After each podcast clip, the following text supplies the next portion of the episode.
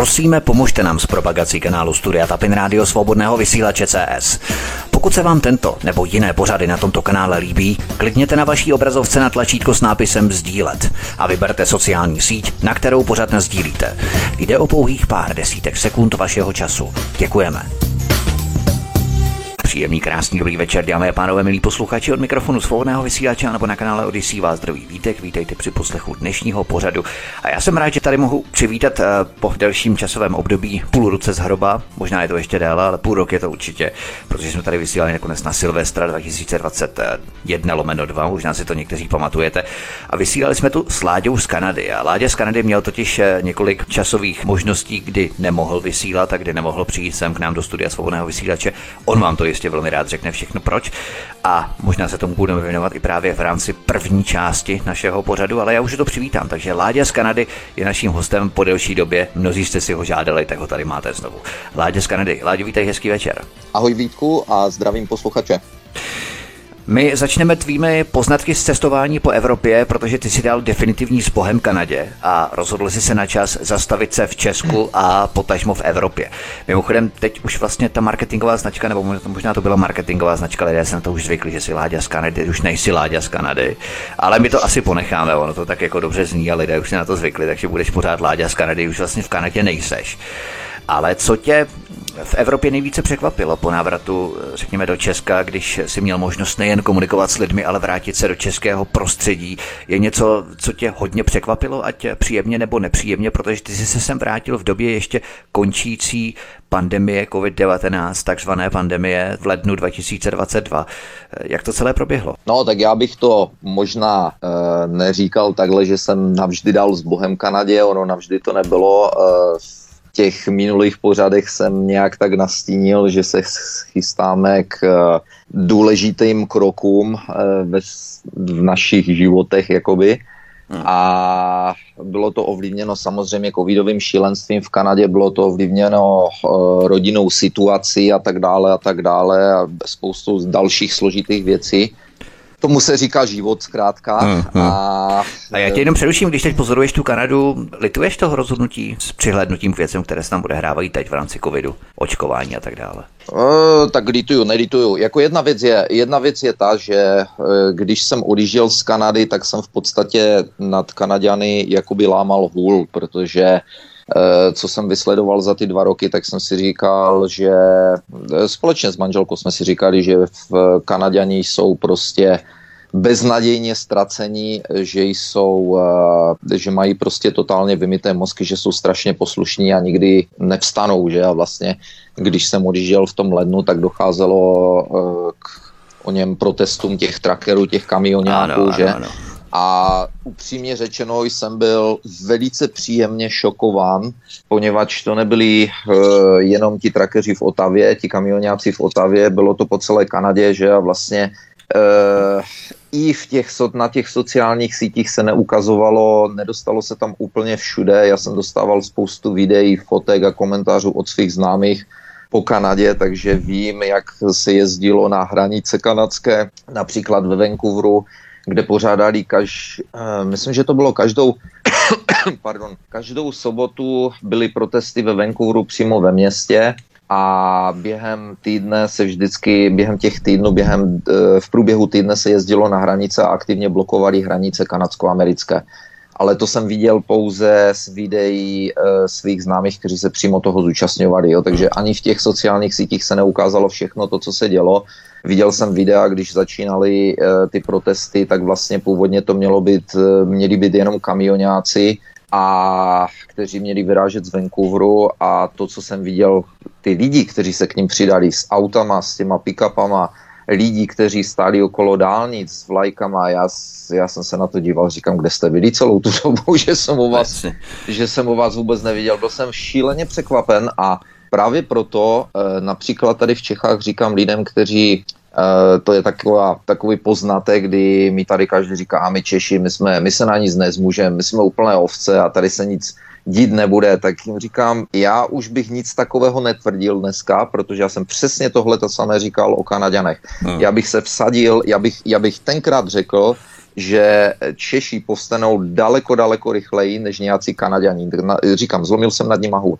Uh, takže bych tímto chtěl i říct, ať se Češi, ať si Češi nad sebou nelámou hůl, protože možné je všechno, Kanaděni mě překvapili a není důvod se dívat na sebe špatně tady v Čechách. Takže Nikdo neví, kde se vrátil... odpálí ta rozbuška právě, ale ta situace v Kanadě musí být nějakým způsobem financovaná. A to je velmi důležité říct, že lidé na to určitě zapomněli.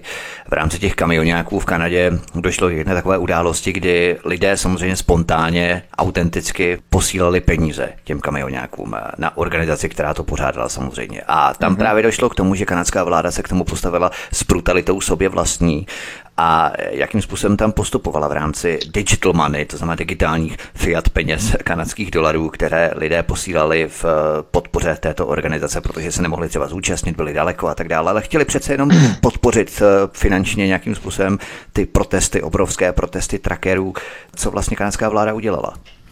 No, bylo to docela zajímavé a bylo to šokující pro všechny, protože e, v podstatě i mý známí posílali peníze, spoustu mých známých a potom byli dost e, v panice, protože vláda se rozhodla, že prostě zmrazí účty komukoliv, kdo poslal i třeba 20 dolarů e, na ty protesty, jo? že jim prostě zmrazí účty a že bude nastane vyšetřování a tak dále a tak dále, takže spoustu lidí si vybíralo, vybíralo rychle peníze z bank aby měli doma aspoň nějaké peníze a hmm. byli v šoku z, té, z toho, to, co vláda podnikla, ale tady nutno říct, že e, samozřejmě e, vláda šla po těchto malých lidech, kteří jim poslali peníze těm organizacím, ale hlavně e, kanadská vláda a kanadská policie si vymyšleli příběhy, kde že nacházeli zbraně v kabinách kamionáků e, a tak dále. To bylo, to se bylo, byla, byly toho plné média, že našli nabité pušky a podobně a pak se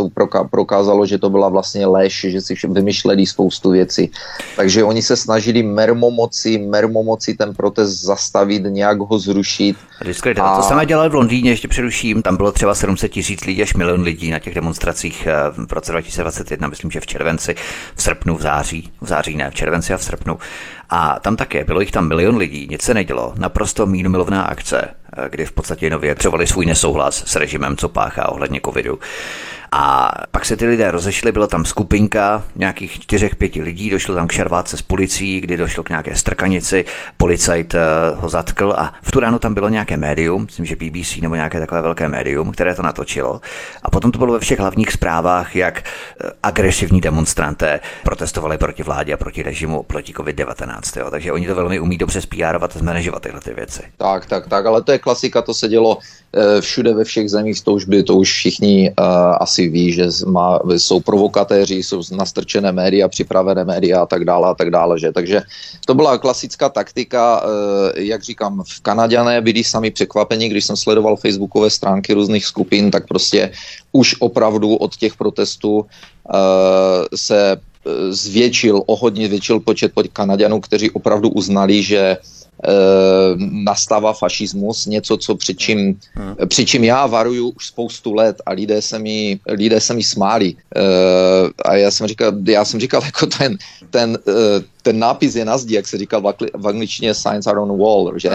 A všechno to můžete vidět, kam to směřuje, no takže teď, teď začali konečně se probouzet v, v šoku a zjišťovat, co je zač vůbec ten systém, co je zač vůbec ta kanadská vláda takže, eh, jak jsem říkal, chtěli zmražet, zmrazovat eh, účty lidí, kteří tam posílali peníze. Nakonec to nebylo tak horké, nakonec tam byl velká, byla velká opozice Uh, takže vláda tak nějak jakoby potichu od toho ustoupila, uh, ale dosáhlo to kýženého výsledku, že vlastně ty protesty se jakoby rozpadly, že oni tam začali dělat takové věci, že začali pokutovat koho to, kohokoliv v Otavě například, ale dělali to i po zbytku Kanady, kdo, kdo přinášel benzín nebo naftu v kanistrech. Aha. Jo, takže uh, chytali ty lidi, dávali jim pokuty, zabavovali jim naftu, zabavovali naftu trackerům, ale zase třeba, to mě opět překvapilo příjemně, domluvili se velice rychle na to, lidé zareagovali běhli do obchodu, tam jsou velké obchody, které se jmenují Canadian Tire, to je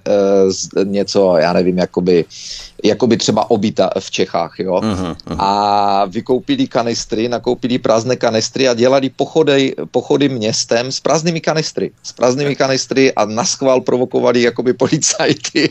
Šli zástupy lidí s kanistrama, bouchali, zpívali, jo. Takže bylo to, uh, bylo to velice zajímavé, takže abych se vrátil k tomu, jestli lítuju nebo nelítuju toho, že jsme odešli z Kanady, jako my jsme nakonec museli nějak řešit tu naši, jak říkám, jako speciálně moji rodinnou situaci, a, takže nebylo jakoby vyhnutí. Já bych řekl to asi takhle, právě proto říkám, že ne, neříkám, že navždy jsem se odstěhoval z Kanady. Ono nic netrvá věčně, všechno se jednou zlomí a já doufám, že v té Kanadě dojde k nějaké změně, jako doufal bych, doufám. Zatím nevidím Zatím nevidím, jak by k té změně došlo a vím, že, nebo jestli si posluchači pamatují, kteří slyšeli naše rozhovory eh, v zimě, eh, kdy jsem říkal, že všechno naznačuje tomu, že covidová mánie se začne, že ta afera se začne rozpadat, že už jsou tam praskliny a že počítám, že na jaře teoreticky by se to mohlo začínat rozpadat a v létě, to jsem netušil, že přijdou s Ukrajinou, že jo. A e, takže tak samo doufám, zatím to teda nevypadá, že by se jim to rozpadalo, zatím to vypadá, že pořád ještě něco nějak se snaží udržet, ale doufám, že i ta Kanada, že i ta Kanada se spamatuje, protože na základě toho, co jsem viděl, čeho jsou Kanaďané schopni, těch protestů a tak dále, tak eh, si říkám, OK, jestli dojde ke změně, tak eh, ta Kanada bude opět dobrou zemí, takže uvidíme, uvidíme, co se bude dít dál. Prozatím teda mám se mám přesídlit do Ameriky, e, jestli k tomu dojde nebo nedojde, to nevím, to všechno záleží na spoustě dalších okolností, víceméně prozatím e, si myslím, že asi ne, ale uvidíme, jak to bude vypadat dál. Rozumím, takže zdejme hold Javorovému listu s nadějemi na změnu režimu. Kamionáci se rozpadli něco jako Occupy Wall Street, trakeři neprotestují v Kanadě, ale možná budou mít i příležitost v září, kdy zase vypukne opičí pásový mor, nebo neštovice, jak to všechno jmenuje. K tomu se samozřejmě dostaneme, ale eh, já bych ještě v rámci teda té České republiky, určitě k tomu se dostaneme, to máme tady v té sekci v rámci programu, ale v rámci České republiky, když jsi tedy přijel do České republiky v lednu 2022, když porovnáš společenské klima, atmosféru, sociální atmosféru v Kanadě, v České republice. Bylo něco, co tě překvapilo, ať příjemně nebo nepříjemně při návratu, do, nebo návratu, já to říkám návrat, ale ty už jsi tady dlouho nebyl, tak řekněme při příjezdu do České republiky. Překvapilo ani ne. V podstatě bych řekl, že vím, že my máme jako Češi nebo, východ, nebo bývalá takzvaně východní Evropa, eh, tak máme přece jenom více zdravého úsudku než lidé na západě, takže tady eh, jsem viděl tu skepsi, a chuť k nenásledování různých nařízení a tak dále, víc než v Kanadě, že v Kanadě přece jenom jsou zvyklí, já nevím, tak jako třeba Němci jsou zvyklí následovat e, příkazy, rozkazy vlády a tak dále a nad, nadřízených orgánů. E, dneska, dneska třeba ještě v Kanadě eh, zrušili teprve Takhle, teprve přednedávnem zrušili povinnost nošení roušek a přednedávnem tak to mluvím o několika týdnech zpátky, si myslím, nebo, nebo opa- měsíc a tak, tak nějak zpátky e, počítám. Já jsem dostal ještě z práce e-mail, no možná to bude měsíc, dva, e, tak nějak. Nicméně, e, jdete do obchodu v Kanadě a 80-75% lidí nosí roušku dobrovolně. To je úplně jedno, že není ještě žádná studie na světě, která by potvrzovala, že tyto roušky zabrání jakémukoliv přenesu viru. To je úplně jedno. Je to úplně jedno, ale všichni nosí roušky přes celou hmm. hlavu, oči vytřeštěné a prostě a, a vyhýbají se viru. Byl tam teď můj známý, Eh, říkal, že, říkal, že šel po ulici s kočárem, eh, šel samozřejmě bez roušky, proč by chodil s rouškou a prostě za rouškování ho obcházeli o široce po chodníku, malem vlezli do cesty autům, ale prostě, aby se mu vyhnuli, vyhnuli tomu bezrouškovému a jeho manželka mi říkala, víš co je na tom nejvtipnější, když jsem letěla do Kanady z Čech teda, jo, tady, eh, to, to jsou rodiče mé, mé jedné kamarádky, říkali, říkala mi, když jsem letěla z Čech do Kanady, tak jsem letěla Lufthansa. A dcera mi říkala, víš co, vem si radši tu roušku, to bylo v březnu 2020, ano, kdy, když jsme dělali z hodou okolností tenkrát pořád, jestli si vzpomínáš, uh-huh, tak jsem říkal, uh-huh. že v Kanadě je 200 nakažených a dva mrtví v tom březnu 2020, když Světová zdravotnická organizace vyhlasila světovou pandemii. A takže v Kanadě se nedělo vůbec nic, ale ona jí říká, víš co, vem si prosím tě tu roušku, protože jeden nikdy neví, kdo ví, co je s tím vírem, poletíš letadlem s více lidma, vem si to. Takže ona si vzala ten respirat, tu nějakou roušku, v, té, v tom letadle byla, říkala, myslím, že říkala jediná, která měla roušku a na letišti a v letadle se jí všichni stranili, jak, jak by měla lepru, jako jo. Teď úplně naopak. Tak a říká, Jasně. a teď si představ, že teďka letím tím letadlem, nemám tu roušku a zase si mě všichni ztratí, straní, jak bych měla lepru, takže takové. Tak sociální bylo... experiment se vydařil. ano, absol, absolutně, absolutně, jako opravdu ano, jako, takže takže eh, v té Kanadě lidí více následují, eh, následují ty příkazy, prostě slepě je následují a ne, ne, ne, nedokážou přemýšlet. Je to to, když jsem zmiňoval v minulých pořadech taky, že když eh, naše jakoby rodina v Dallasu, naší známí v Texasu a na Floridě, prostě všichni během těch dvou let ty dva státy vůbec nevyžadovali žádné, žádné opatření. V, Dallasu, v Texasu byly roušky, myslím, jenom asi dva nebo tři měsíce, pak od toho upustili. Tudíž dva roky se tam nedělají žádné šílené opatření, jak ve zbytku světa a světe div se, lidé žijou a Florida ještě navíc měla nejnižší úmrtnost z celých Spojených států na COVID.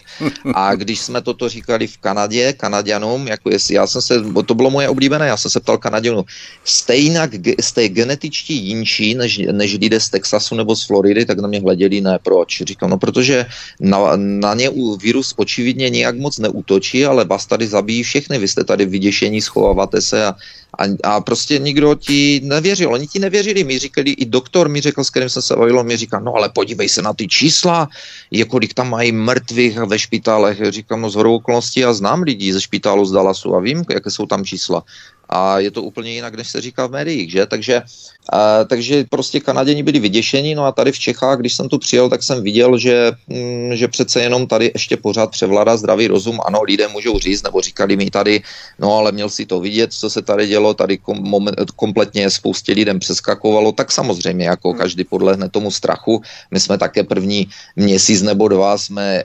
dezinfikovali úplně všechno, co jsme přišli z obchodu a tak dále, než jsme přišli na, než jsme zjistili, že asi něco nebude v pořádku s celou tou tezí, ale e, bylo, byl jsem například v jednom nejmenovaném městě, bylo to v lednu, asi tady v Čechách, tak jsme šli do hospody a e, známí řekli, tak jdeme do hospody. Já říkám, počkejte, ale vy nejste očkovaní, na, na to se tady nehraje. Tak jsme šli do hospody, že a e, přišli tam policajti. Teď jsem viděl, jak všichni nadskočili, policajti přišli k baru, promluvili s barmanem, byli tam asi dvě, tři minuty a odešli zase, že já jsem se ptal barmana, říkám, co tady chtěli, ale přišli na udání, že nekontrolují vak- e, ty e, papíry, vakcíny. A říkám, co jste jim řekl? On říkal, že kontrolují, oni už jsou tady po jedenácté, říkal, po jedenácté za, já nevím jak dlouhou dobu, říkal, už jsou tady po jedenácté. Ono on mi řekl, že to byla konkurence. On mi řekl, že to byla, že to byla konkurence, která kontrolovala jako a Uh, takže takže uh, policajti prostě přijdou, řeknou mu, prý nekontroluješ vakcíny. On řekne, kontroluju, oni s ním povykladají, OK, očkrtnou, odfajfknou si, udělali jsme, vyjeli jsme, zjistili jsme, všechno v pořádku a hotovo. Jo? Takže tohle by se ti v Kanadě v životě nikdy, nikdy nestalo. Nikdy. Tam by se, eh, tam by se prostě bez toho vakcinačního eh, pasu nedostal, tam prostě se kontrolovali, musel si mít aplikaci v telefonu, přišel si do jakékoliv kavárny, do jakékoliv restaurace, musel si vytáhnout ten telefon s tou aplikací, co to samé, co, nebo podobné, čemu se tady říká ta tečka. Ano. V Čechách, takže si musel vytáhnout to, plus si musel vytáhnout řidičák, protože tam nejsou občanky, tam jsou řidičáky, jo, takže tu ID card si musel vytáhnout a oni se museli srovnat, jestli jméno sedí a tak dále a tak dále. To bylo, to bylo normálně bizarní, to bylo úplně šíleně bizarní, že, tady toto. Takže to jsem říkal, tohle to v Čechách, tohle to v Kanadě by se nestalo, ten přístup v Čechách, vlastně tady jsem viděl, že lidi po krát, už někde v únoru nebo v březnu už, přestav, už začali kašlat úplně i na roušky, že ještě v autobusech tady ze začátku roušky roušky nosili a pak už to začali všichni vzdávat, že a, a když už to všichni vzdali a už tady vůbec nikdo po roušce ani neštěk, tak eh, česká vláda jsem si všiml ze slavou ohlásila, že už nemusí být roušky v autobuse, jako jo, ale to už tady nikdo stejně dávno nenosil. Takže právě to je ten rozdíl, že Češi pořád ještě, když si to o sobě nemyslí, když na sebe nadávají, tak pořád ještě mají více zdravého rozumu, logického úsudku a pořád jsou ještě schopni přemýšlet, reagovat lépe než třeba lidé v té Kanadě. Když se to povíme nejenom o rouškách, o COVID-19, ale můžeme se bavit i o ukrajinofobii a ukrajinofilii a můžeme se bavit i o věcech týkajících se právě toho konfliktu na Ukrajině versus Rusko, které napadlo Ukrajinu 24. února 2022. To se vyskytujeme právě v těch měsících kdy si přijel také do České republiky.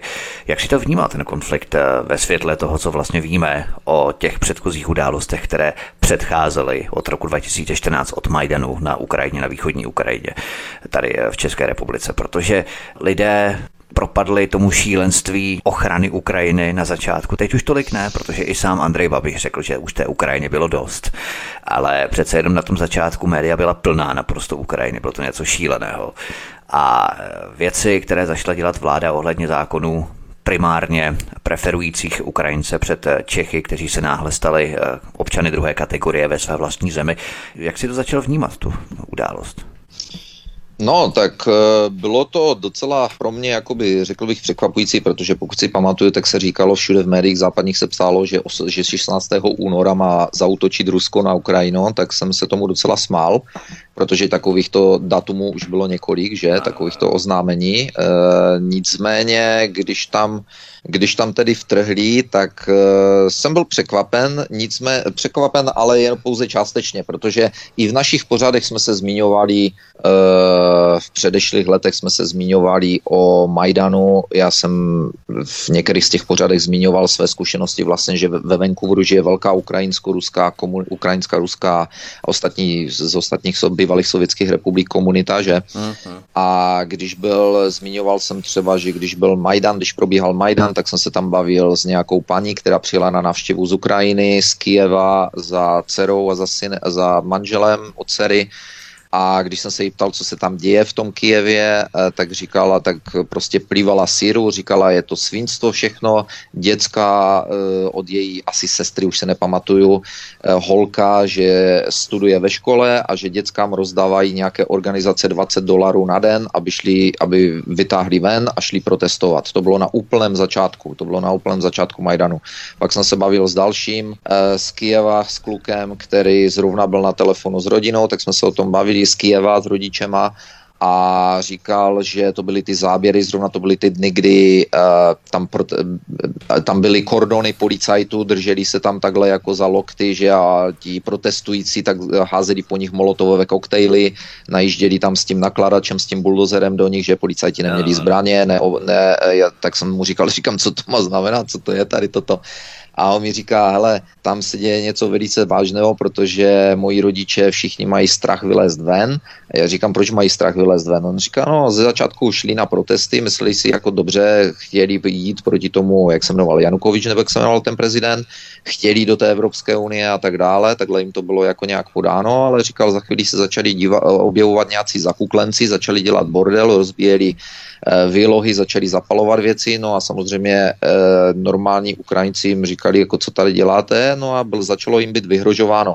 A eh, začali být bytí, začalo jim být vyhrožováno, začali být vyháněni těmito lidmi a on mi říkal, nejlepší na tom je, že tihle lidi jsou cizinci. Já říkám, jak cizinci, to jsou rusové, že by je Putin poslal? A on říká, ne, ne, ne, to nejsou ani Ukrajinci, ani rusové, říká, to jsou cizinci, to jsou, to jsou prostě cizinci, spoustu z těch lidí zakuklených. Takže, takže takové různé střípky jsem si sbíral v tom roce 2014 o, té, o tom Majdanu, že no a potom jsem, potom jsem viděl různé videa a e, fotky z toho, co se vlastně dělo na Donbase celých těch 8 let, protože jsem znal několik lidí, kteří tam měli rodiny. Zmiňoval jsem pravděpodobně i v našich pořadech, že jedna realitačka z Vancouveru, která je přímo z Donbasu, někde tam z toho regionu, tak eh, její sestra, právě od ní jsem viděl taky videa a eh, fotky, co se tam dělo, kdy kdy se tam, eh, kdy tam padaly střely eh, že jo, od ukrajinské armády na obytné budovy a to bylo, to byl opravdu, to byla síla, to, co jsem viděl.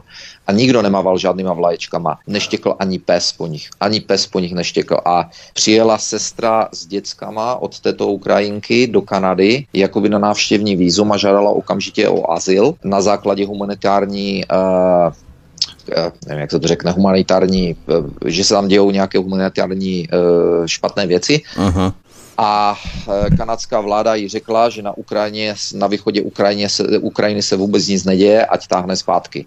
A je to ten samý přístup, kdy jsme se bavili, když jsem zmiňoval, že vlastně v Jižní Africe, když e, začala ta vlna násilí proti bílým farmářům, začalo tam vraždění a tak dále, děli se tam šílené věci, tak e, starší manželé farmáři z Jihoafrické republiky požádali v Kanadě o azyl a pustili se do nich, jestli si na to pamatuješ, pustili se do nich kanadské média, pustili se do nich úplně všichni a že jsou to obyčejní rasisti a táhnou zpátky, že v Jihoafrické republice nikdo nikomu nic nedělá. Jako jo.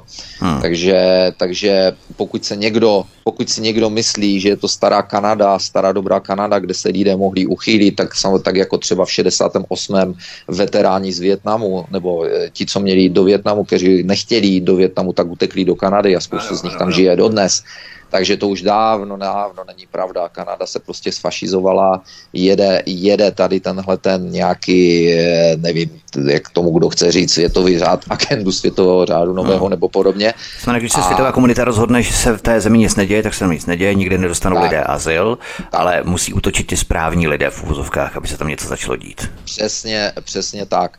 Takže eh, když jsem se na to díval, na to, co se dělo, že vlastně to Rusko tam vtrhlo na tu Ukrajinu, takže jsem si říkal, no jako ona to byla v podstatě otázka času, poněvadž eh, já sleduji že samozřejmě veškeré politické dění a podobně a, a vím, že za ty roky Uh, Rusko se snažilo pořád nějak domluvit a sledují bedlivě uh, onoho amerického bývalého člověka, který dělal v několika, za několika prezidentů v americké vládě, Paul Craig Roberts.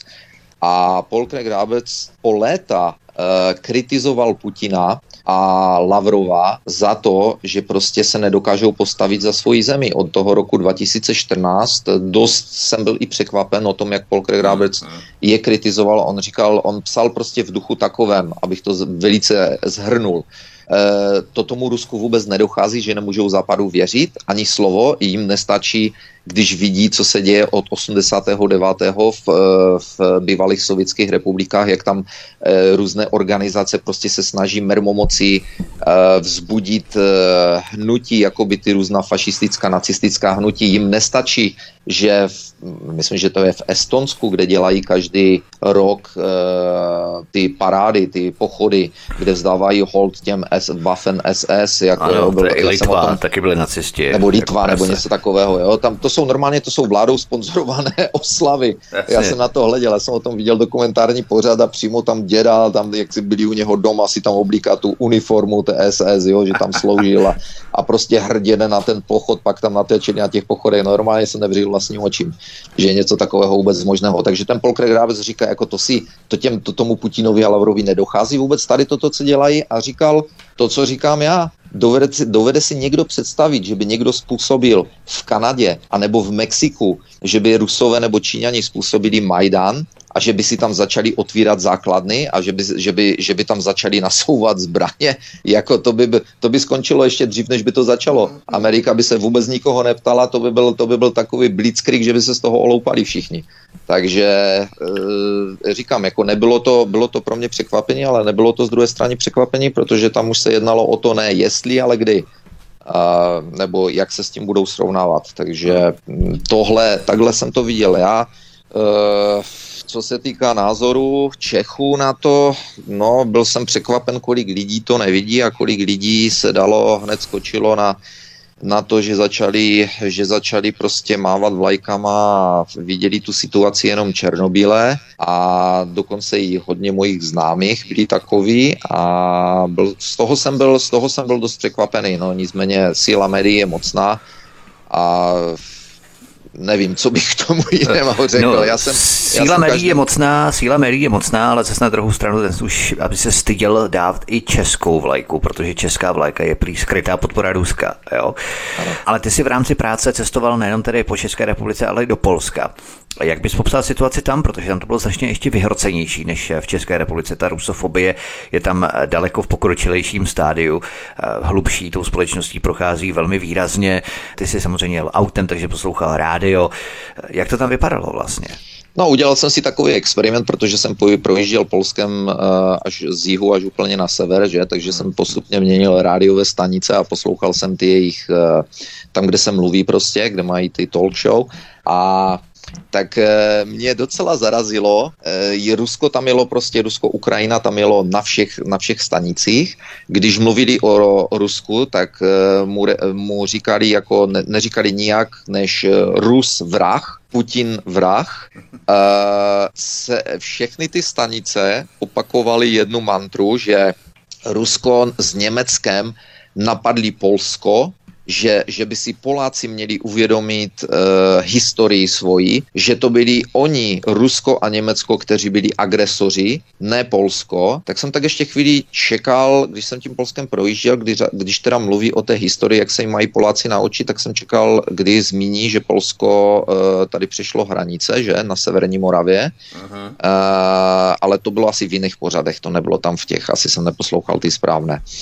A za celou tu dobu, za celým těm ten průjezd toho Polska, měli tam samozřejmě různé hosty, tak tam byl jeden jediný senátor z polské, vlády, z polské vlády, který a mluvil jakoby tak, e, který to neviděl takhle černobíle.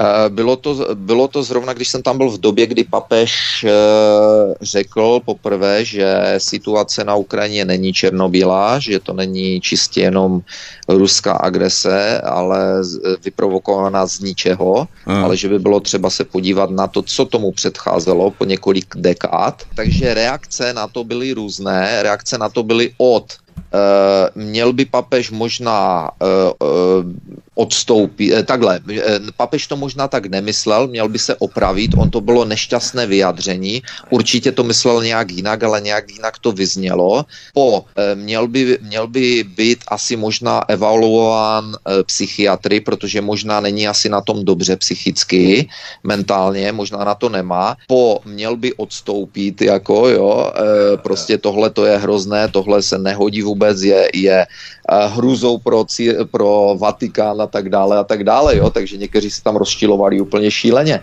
To je neuvěřitelné vlastně, když si uvědomí, že ti liberálové naprosto ztratili jakoukoliv možnost dialogu. Oni vůbec dialog, něco jako dialog vůbec nenávidí. Když má někdo opačný názor, tak hned by se měl léčit psychiatrem, měl odstoupit a už tak nemyslel a myslel to špatně a vlastně vůbec neví, o čem mluví a tak dále. Prostě kdokoliv má jiný opačný názor, tak už prostě u nich neexistuje. Jo? Tak, vlastně tak. vůbec žádný dialog neuznávají teď. A to je, tohle, je, tohle vidíme ve všech zemích při jakýchkoliv příležitostech, že prostě okamžitě se volají, když se někdo někomu nelíbí. Na koho se tady volal psychiatr? Na Klauze, ne? Myslím. Jasně, jasně. V Americe volali psychia, po psychiatrech na Trumpa a tak dále. Okamžitě prostě si mentálně jiný, když máš jiný názor a debata se nepřipouští, protože pravda je přece jenom jedna, že? A, takže, takže tohle byl papež. No a takže strašná, strašná protiruská, protiruská propaganda jela úplně ve všech médiích a e, při eh, návštěvě těch různých měst v Polsku prostě byly, tam, tam jsou všude ukrajinské vlajky, ale čeho jsem si všiml nejenom v Polsku, ale i v Praze. E, ve velké oblibě vyvěšují obrovské ukrajinské vlajky na budovách, které jsou turisticky zajímavé.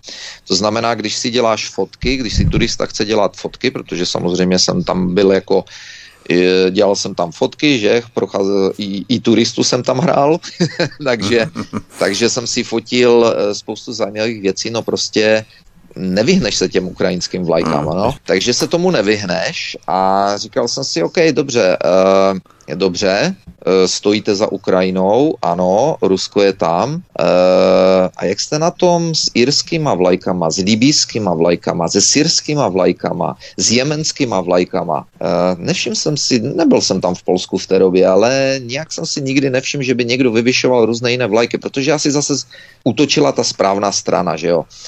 A tak je to agrese. Kdyby utočili Američani, tak je to humanitární záchrana. Ale ano, Rusko, tak je to agrese. Jo? Tak, tak, tak, tak, tak.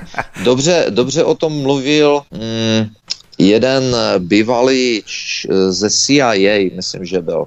Tak on tam jenom tak zmínil, když se ho na to ptali, na něco takového, na tu podporu té Ukrajiny, on říkal, no, já si myslím, že celý svět a Ukrajina by měli být velice rádi, že jsou to Rusové, ne Američani, ne my. A on říkal z čistě jednoduchého důvodu. My, když někam jdeme, tak říkal, tak my to první vybombardujeme kompletně, že tam nezůstane ani pes. Ano. A říká, teprve potom tam vlezem. Jasně. Takže uh, takhle nějak to, to je jenom tak jako na okraj. Hmm. Jsou genocidní války vyloženě, no. Uh, takže, takže jako jsem si říkal, OK, dobré, ale nemám rád, nemám rád hypokracii a když se někdo na něco podívá z jedne, jednostranně, tak bohužel jako mi se to nelíbí. Já jsem měl debatu se svým star, starým známým z Dallasu, který prostě mi tam říkal, když jsem byl ve Varšavě zrovna, tak jsme si volali a on mi říká, no to je hrozné s tím Ruskem a tak dále, tak dále, jo, prostě viděl všechno je černobílé a mu říkám, poslouchej, ale jako si to, věci nejsou černobílé a ty, jakožto Američan, to by nevadí, co Amerika provádí jako po světě, jako ten najednou se zbudil, najednou, najednou se někomu něco děje a to by to najednou vadí, jako celých 40 let, co si tam od 68. tak ti to nevadilo. A on, on potom, potom nakonec po našich debatách jsme došli, já mu říkám, já si nehraju na eh, Sparta Slavie, ne, to není, jako pro mě nejsou takovéto věci, že fandím jednomu týmu nebo druhému. A on mi potom nakonec řekl, no, mě ti Rusáci serou s prominutím za ten 68. Že jsem, ode, že jsem jako odešel od tamtud z Čech, i když on teda konkrétně odcházet vůbec nemusel, protože měl velice, dobrý, velice dobré zaměstnání, velice dobré peníze, ale spoustu lidí které znám, odešli prostě za lepším, za nějakým tím snem a ať se jim to vyplnilo nebo nevyplnilo, možná, že třeba toho litují, nevím, jako do hlavy nikomu nevidím, ale že je prostě naštvaný za ten 68. Říkám, a že nenávidí za ten 68. Já říkám, Jirko, jezdil jsi někdy do Německa? Jak si na tom s Němcema za 39. Všechno dobrý? Jasně. Víš co, to je, to je jako kam až, jako, za prvé, kam až chceš žít, a za druhé, pro, jako, jak říkám, to je černobílé vidění tady toto, jsou, nevím, nemám to rád prostě tady tyto věci. Nemám rád, jak říkám, nemám rád hypokracii. Takže uh, jsem si v tom Polsku všiml prostě těch vlajek všude, No, ale největší šok pro mě byl, když jsem tam teda trávil ty následující dny uh, v těch různých městech, protože jsem se samozřejmě uh, stmeloval s místníma v různých pohostinských zařízeních a tam se člověk nejvíce dozví, že? Ano, ano, ano. A takže jsem naslouchal, takže jsem naslouchal tamnímu lídu. Takže za prvé, velice mě překvapilo Polsko, protože jsem zjistil, že na rozdíl tře- například od Čecha, teď budu kritizovat Čechy, Uh, Pol- Poláci se baví. Poláci se baví a schválně jsem chodil do hospod, kde jsou místní, ne kde jsou turisti a do restaurací a barů a tak dále a prostě oni se baví, e, to mi připomíná Ameriku a Kanadu, vysmátí, baví se, vtipy a tak dále, jo, ne, neuvidíš tam zamračené morouse a jasně, lidi, kteří nadávají a, a tak, tak, tak, tak a tak dále, prostě, prostě to mi tam, ne že chybělo, ale jako chybělo to tam, jo, ne, nevšiml jsem si toho. Hmm. Byl jsem v několika, v několika městech, jako, a neviděl jsem to nikde. Takže to bylo číslo jedna. Číslo dvě, od pondělka do pátku bary a restaurace plné. Prostě plné. Do půlnoci, eh, na to jsem hleděl, takže jsem si říkal, takže tam musí být vyšší životní úroveň, než je v Čechách. OK. Uh, další, poslouchal jsem teda, když už, když už uh, jsem viděl všude ty vlajky, tak jsem poslouchal, jestli uslyším někoho mluvit o Ukrajině a podobně. A můžu říct, že to tam je skoro neexistující konverzace. Z jakého důvodu to je, to nevím. Jestli jsou toho Uh, jestli toho, toho mají dost, anebo jestli, nevím. Ale Rozumím, bavil... tak protěžují ta média a zase lidé o tom se vůbec nebaví, jo? že to je vlastně mediálně indukovaná šok... záležitost. Tak, tak, to mě docela šokovalo a musím říct, že jsem se bavil, uh, potkal jsem tam na ulici Inda uh, s jeho přítelkyní, která z hodou okolností byla Ukrajinka, ale žijí v Polsku, takže jsem se jich ptal na situaci v Polsku, na pra- jak se to tam vypadá s platy, zaměstnání a tak dále. Ten Ind byl ajťák, že ta jeho přítelkyně, už jsem zapomněl, co dělala v, nějak, nějaké firmě, já už nevím v jaké. A takže jsem se jí ptal na celkovou situaci, na biznis v Polsku a tak dále, takže mi řekli, že do před dvou roků situace v Polsku byla dobrá ekonomicky. Eh, od eh, zvolení prezidenta Dudy to jde opačným směrem.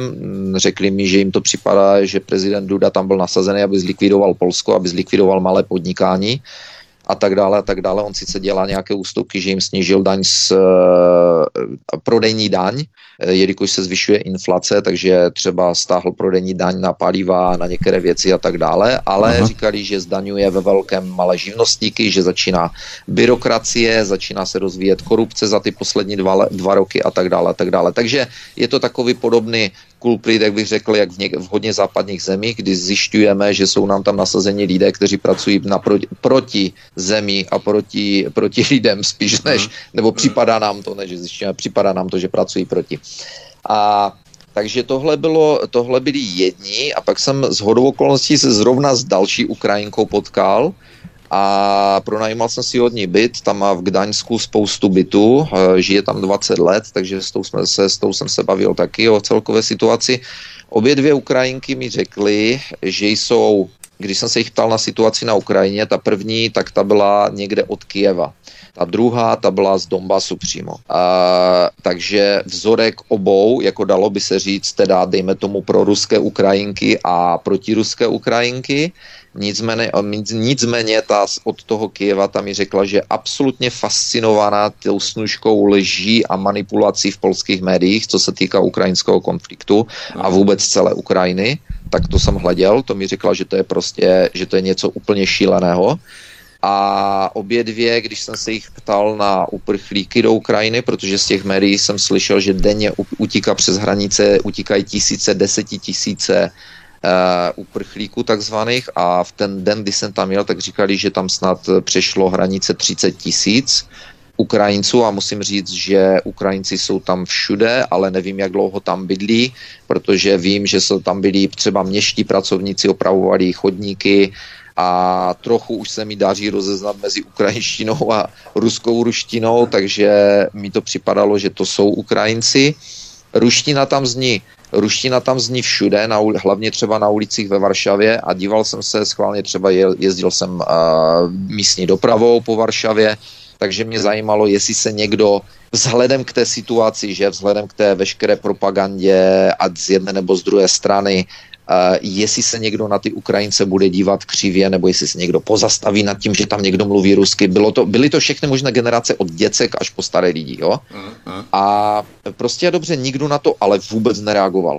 Absolutně vůbec, jo, že tam někdo mluví rusky, že tam někdo, že absolutně vůbec. Já jsem schválně, schválně jsem sledoval lidi okolo nich, jestli budou nějaké pohledy, uh, převrácené oči nahoru a pod... Vůbec nic, vůbec nic. Takže to bylo tak, jak v těch barech, Eh, kdy prostě se nikdo o tom vůbec nebaví, tak si vůbec nikdo těch, eh, těchto lidí nevšimá. Ale říkám, jako ve, spou- ve velké většině jsem netušil, kdo to je, co to je, jestli tam bydlí, nebo jestli jsou to utečenci, jako oni se chovali normálně, nikdo jako nijak nevyčníval od nikud, jo, takže, takže nemám tušení. Ale a tady vlastně vidíme, že tu nenávist, šílenou tu nevraživost přiživují opravdu jenom politici a média, nikdo tak, jiný. Tak, jo? Tak a očividně, očividně Poláci na to absolutně vůbec nereagují. Podle, podle mých observat, eh, podle mého pozorování na to vůbec nereagují. Absolutně. Takže, takže to, bylo, to bylo takové, jako řekl bych, velice příjemné zjištění. A, že, že vlastně Poláci si takhle jakoby zachovají chladnou hlavu. Ale jak říkám, proč se, proč se o tomhle nebaví, proč, eh, proč na to nereagují, to opravdu nevím zatím. Ty jsi samozřejmě zavítal i do Německa. V Německu jsi se setkal s jakými reakcemi na ten konflikt a třeba i kdybychom to měli propojit s předchozím tématem COVID-19? V Rakousku. V Rakousku, v Rakousku jsem byl. V Rakousku. No. Projížděli jsme Rakousko, Uh, takže v Rakousku taky samozřejmě vlajou vlajky. Uh, co se týká jakoby toho, nemluvil jsem samozřejmě s tolika lidmi, protože já Němčinu, já ovládám Jasně. polštinu velice dobře, že já jsem mluvil kdysi polsky úplně tak samo jak česky uh-huh. a Němčinu bohužel neovládám, uh, i když teda lidé mluví, spoustu lidí mluví všude anglicky, a takže nemůžu říct, jak na to Rakušáci nějak takhle ve velkém reagují, to, to nemohu říct. Ale e, projížděli jsme Rakousko a věli jsme do Maďarska, no a v Maďarsku neuvidíte ani jednu žlutomodrou vlajku. Vůbec, vůbec, absolutně nic. A to si píš, že, že jsem to dobře sledoval. Ale byli jsme na Balatonu, na, na onom jezeře, byli jsme v Siofok v městě, to je vlastně to hlavní party, tomu říkají party město jako na, na Balatonu. Byli jsme v Budapešti a tam si očividně na to nehrají. Jeden takový zajímavý poznatek, byl jsem, byli jsme na hradě v Budapešti a teď slyším českou výpravu, že a, a ten, eh, jak se tomu řekne, tour guide, ten eh, průvodce. Průvodce, průvodce, tak ten průvodce jim tam začal zrovna v ten moment, kdy jsem procházel, tak jsem se zastavil, tak jim vykládal o tom, proč je benzín v Maďarsku levnější. Takže jim říkal, zatímco Evropská unie nás přitlačila k něčemu, bla, bla, bla, nevím, co to, co to přesně, o čem to tam mluvil, nevím, co se dělo, tak my jsme všichni, všichni pěkně panáčkovali a tak dále, tak Orbán jim řekl, ať táhnou, do, ať táhnou někam a on říká, no a od té doby tady mají levný benzín děti. A musím... Tak to je dobré, tedy to je skoro protivlastenecké tvrzení, kdyby to tak potom, potom říká, povídat, no, co to vykládal. no, no, no, no, no, a on potom říká, no ale zájezdy nemají být politické, takže jdeme dál. Jako a e, musím říct, že opravdu ten benzín tam vychází, e, když jsem tam byl, tak prostě stál 400 forintů, e, což jsem si hned vygooglil, kolik to je, takže to bylo 29 korun, že? Ale, ale Přijel jsem k první benzínce, z radosti jsem natankoval, říkám tak, takové potěšení, mám levný benzín. No a platím kartou a tak dále, nepodíval jsem se na účet a jeli jsme dál, že? A když na hotelu probírám účty, si říkám, kurník, co to má znamenat, proč tam je napsané 700 forintů, ne? A takže manželka mi říkala, no jo, ty si vyjel do té lajny, tam přišel k tobě nějaký Lojza, ptal se tě tam, jestli chceš jako z té benzinky, co tam dělá, jestli chceš natankovat. Ona říká, to je jak v Kanadě, tam máš prostě, tam máš některé ty e, stojany, jsou jakoby full service, tomu říkají, to znamená, že tam máš nějakého Lojzu, který ti tam přijde dát benzín do auta, no ale samozřejmě ten benzín stojí víc, že? Jasně. To je pro ty lidi, kterým se nechce lézt z auta, kteří se, kteří se cítí jako celebrity a nedokážou si natankovat svoje auto. Takže mi říká, takže jsem si říkal, aha, to jsem ale blb, tak to jsem, to jsem měl dávat pozor. A teď, a teď jak se řekne full service v, v maďarštině, že jako hodně štěstí teda, tak říkám, no budu to muset nějak vydedukovat. Takže, takže při dalším tankování jsem se podíval a říkám, kurník, OK, v Kanadě full service je vždycky u stojanu, tak číslo 4, 5 a podobně. Vždycky 1, 2, 3, vím, že byli, že byli jako samot, že si tam musíš natankovat sám. No tak jsem líšácky počkal u, servi, u stojanu číslo 1, že jo, věl jsem tam, zvednu pistolí, prázgo 700 forintů. Tak se dívám na ten nápis, říkám, korníko, co tady jde? Že bych vzal jiný benzín, jako tam, jako, no nevím, natankoval jsem, spěchali jsme, natankoval jsem, že platil jsem znovu kartou a jsem si říkal, no z Maďaru se asi ptát moc nebudu na pumpě, jako nebudu, jako proč to tak je, protože tam sice mluvili jako i, ta, I tam je angličtina, ale není to zase až tak, mm-hmm. ne všichni mluví anglicky, tak jsem říkal, nebudu se tady s něma dohadovat, byla tam fronta. No a tady mi bylo řečeno, až jsem přijel do Čech, tak mi bylo řečeno, že vlastně Evropská unie je kvůli tomu soudí, že oni mají dvoje ceny, jedno pro cizince a jedno pro domácí. A ne, neleze mi to do hlavy, včera jsem o tom debatoval s kolegou, který jezdí tady po Evropě v důchodu a on mi říká, jo, jo, já jsem o tom slyšel, říkám, počkej, ale jako to mi vysvětlí, jako ty mi chceš říct, že já tam přijedu k tomu stojanu a tam někdo sedí e, vevnitř a přes kamery se dívají, že mám jinou značku, jinou SPZ a hned mi nějak přepne na tom stojanu, nebo už používají a, a tu umělou inteligenci a takže to musí být, mít tvrdili tady v Čechách, že to je podle SPZky. Uh, možné to je, nemám tušení, no ale v každém případě jsem teda zaplatil 700 forintů než 400, no ale Maďaři mají, Maďaři mají pro sebe ladný benzín. Mhm. takže jak říkám, ale co se týká, co se týká Ukrajiny a tak dále, na to si tam, na to si tam nikdo nehraje. Pojďme dál se tady posunout, protože už přece jenom čas lehce pokročil. Tvoje manželka, která za tebou přijela z Texasu, z Ameriky, se po několika týdnech vrátila. Ovšem, to se samozřejmě neobešlo bez pořádných komplikací. Probíhaly ty komplikace pouze na letišti Praha-Ruzině. Už záměrně neříkám Václava Havla, protože to pro mě neexistuje, ale Praha-Ruzině, tak probíhaly ty komplikace tam. No, tak e, samozřejmě, protože e, Amerika, Amerika a Kanada jsou v posledních týdnech e, v kompletním chaosu, co se letecké dopravy týče. Uh, mi to říkal před týdnem nebo před dvěma známy vlastně z Toronto, který pracoval pro Air Canada, už je v důchodu a byl tady zrovna na Slovensku, když já jsem byl v Polsku, tak mi volal No a vrátil se zpátky a říká, už neletím nikam, on má samozřejmě letenky zadarmo, že? Takže on si lítá po světě zadarmo a říká, už neletím nikam, dokud se tohle to nespraví. A říkám, jak to? On říká, absolutní chaos. A říká, hmm. přiletíš do Kanady a počítej s tím, že budeš sedět hodinu až tři hodiny v letadle. Vůbec se nedostaneš, vůbec tě nepustí ven. Říká, nemají celníky, nemají odbavení kufru, nejsou piloti, není nikdo. A to samé se děje v Americe. Tak protože samozřejmě popropouštěli nevakcinované, že?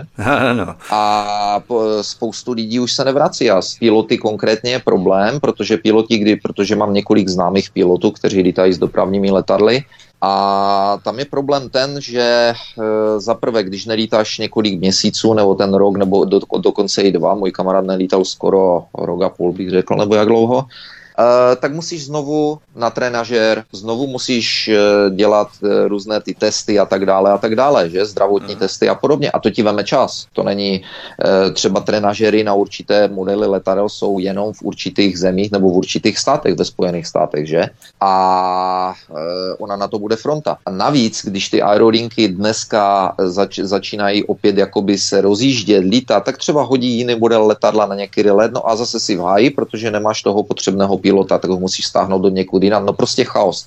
A tady, tady bych rád eh, řekl, že eh, to, co říkal onen kardiolog Peter McCulloch, eh, o kterém jsme se nesčetněkrát bavili, že ten si vytáhl data ze špitálu z Ameriky, a z různých vakcinačních center a podobně a zjistil, říkal, že žádných 80-90% očkovaných, možná 50 nebo 60, říkal.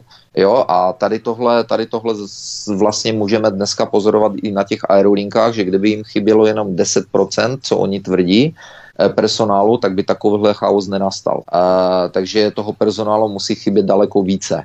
A takže, takže vlastně manželka, když jsme přišli, eh, přišli na letiště do Prahy, když měla odlítat, teda ještě než jsme tam přijeli, tak jí přišel vzkaz, že jí ledy o tři hodiny spožděn. A říkám, aha, tak to, takže je to to samé. Říkám, tak to bude velice zajímavé. No tak jsme, eh, tak jsme přišli do Prahy na letiště, že jo, tam ten uh, kluk, co, co jí odbavoval, tak říká, budete v, pra- v New Yorku, protože letěla Praha New York, říká, v New Yorku budete mít spoždění, to znamená, že nestihnete let do Dallasu, uh, budete tam muset být přes noc, ale ne, nic se neděje, tady máte lístek na hotel. OK. Takže ona odletěla, odletěla do New Yorku, volá mi z New Yorku a říká, no tak uh, lístek na hotel mi je úplně na nic, protože mi řekli, že žádné hotely nejsou prázdné, s kterými oni mají smlouvu, ať si jdu hotel nějaký zařídit sama a ať to potom zkusím vymáhat po Delta Airlines, že po těch aerolinkách. A tak říkala, tak jsem, tak jsem šla na booking.com, že všechny hotely v New Yorku 500-600 dolarů a vyš. No takže našla e, na tu noc, že? Takže našla nějaký hotel, jela do toho hotelu, říkala, to byla ups, úplná šílená černošárna, takže se vrátila zpátky na letiště, všichni bivakovali na letišti, no a jeden by si třeba myslel, že v zemi úplně nejlepší země na světě jako Amerika a v úplně nejlepším městě v celé Americe jako New York, tak by si měl být schopný večer něco koupit, ne? Jako třeba vodu nebo jídlo. Všechno pozavírané. Úplně všechno pozavírané. Prostě lidi tam byli celou noc bez vody, bez jídla, bez čehokoliv a všichni se na ně úplně vykašlali, jako jo. E, navíc e, ji poslali napřed ještě, takže si udělala okružní jízdu Amerikou, protože ten další let byl do Utah, do Salt Lake City, což je na západě Ameriky.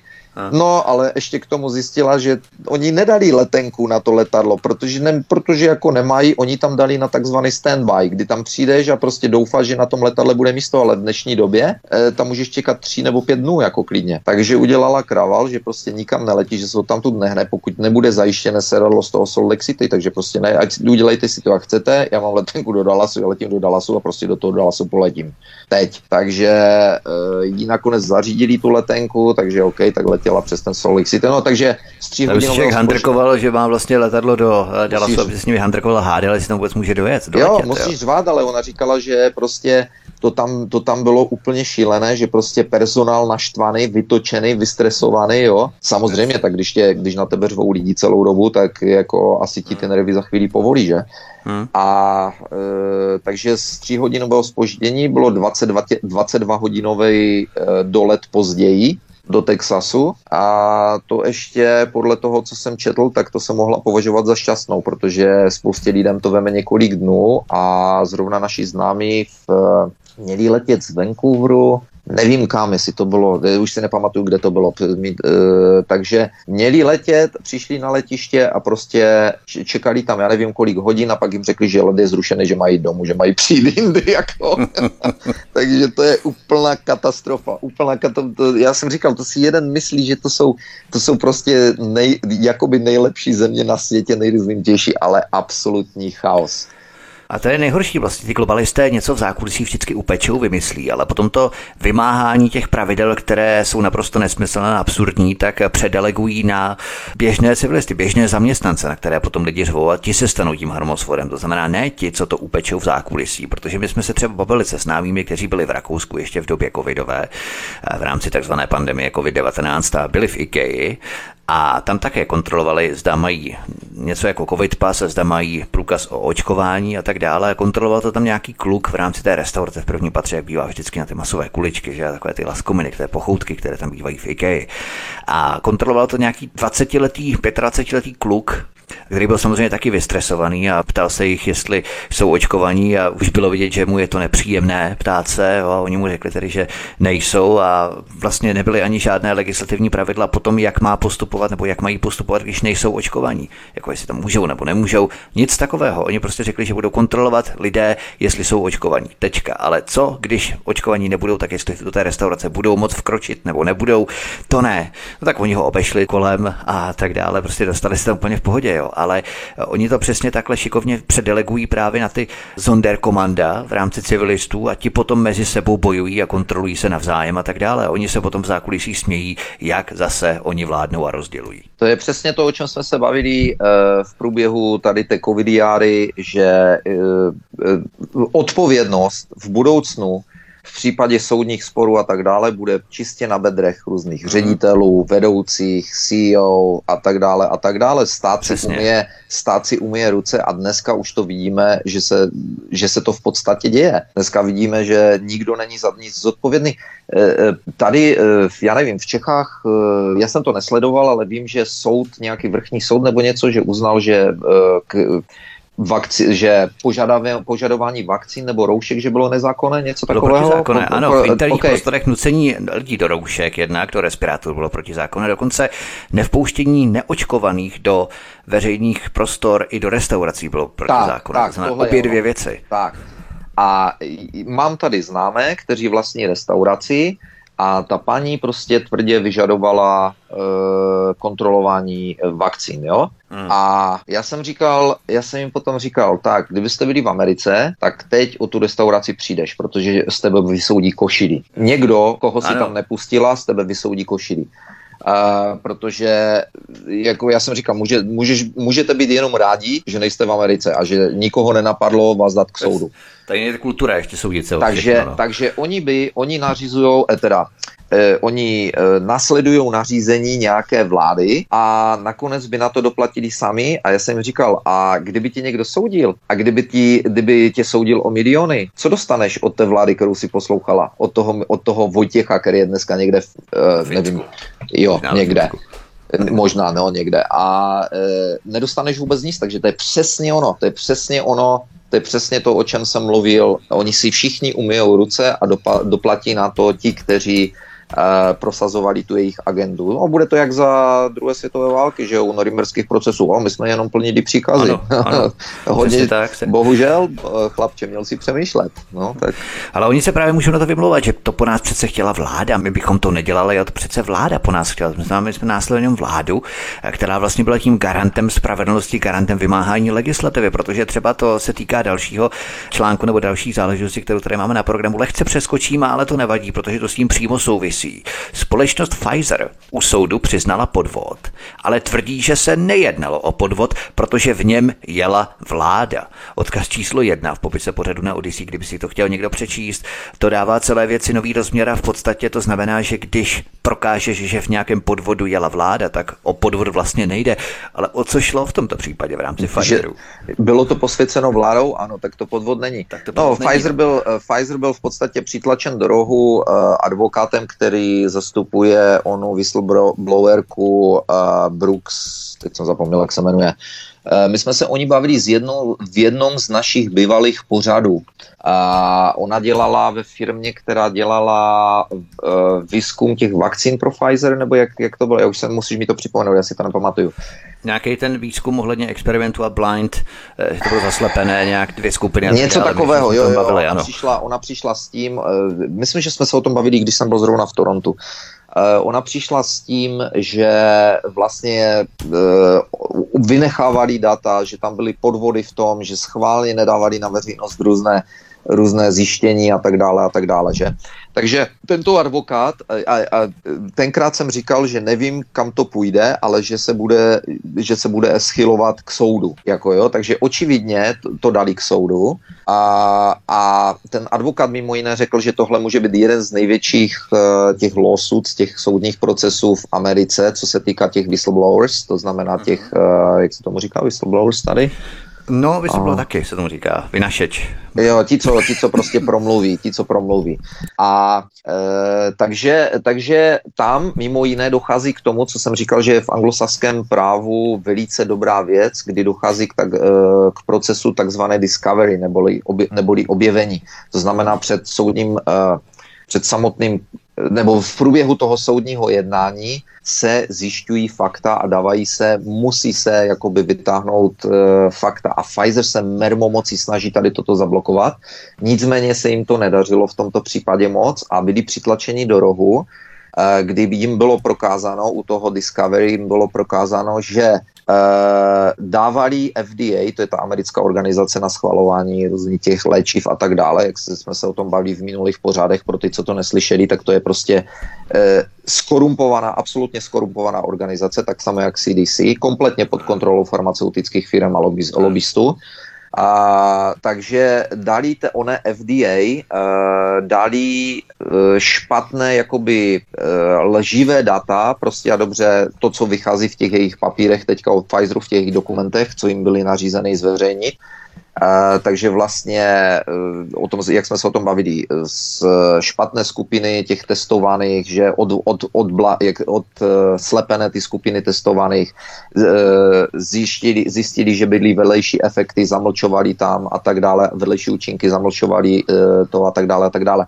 Takže Pfizer byl přitlačen do rohu, hej, tady jste dali falešné, zavadějící, lživé e, prostě výsledky vašich, vašich výzkumů, vaší práce a dali jste to FDA k tomu, aby, aby schválila vaše vakcíny. A Pfizer se prý nesnažil vůbec argumentovat o tom, že to bylo lživé, nesnažili, nesnažili se to ani popřít, že způsobili podvod, a v podstatě kriminální čin, ale řekli, že hej, však ale FDA je od toho, aby to, aby to schválila nebo neschválila, ne?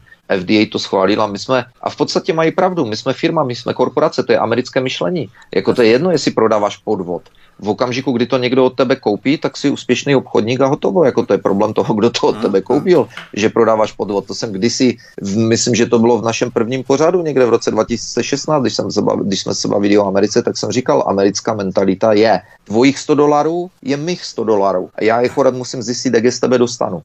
Takže, e, takže jako já se té korporaci jako nedivím, to je korporátní logika, takže oni řekli, no a co, že to je však v Americe jsou, v Americe se s podvodem zločinem a s machinacema a e, na hranici kriminální trestné činnosti absolutně počítá od jak živa, jako tam to nikdy jinči nebylo, teď přece Rockefeller, kdo začal s e, farmaceutickým průmyslem Rockefelleri, myslím to byli, že?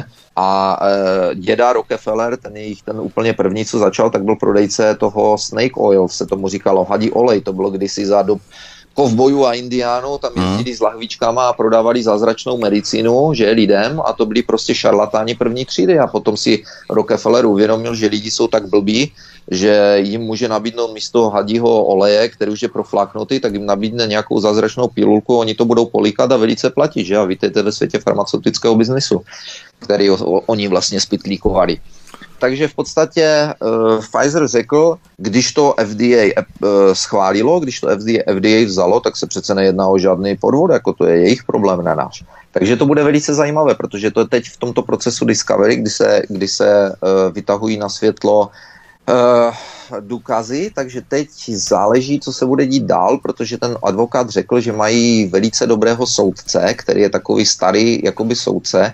Nicméně v tomto případě, jelikož se jedná nejenom o strašné peníze, ale jedná se hlavně o záchranu celé agendy, eh, která je na nás tlačena na západní svět a tak je docela jednoduché toho soudce vyměnit, že asi.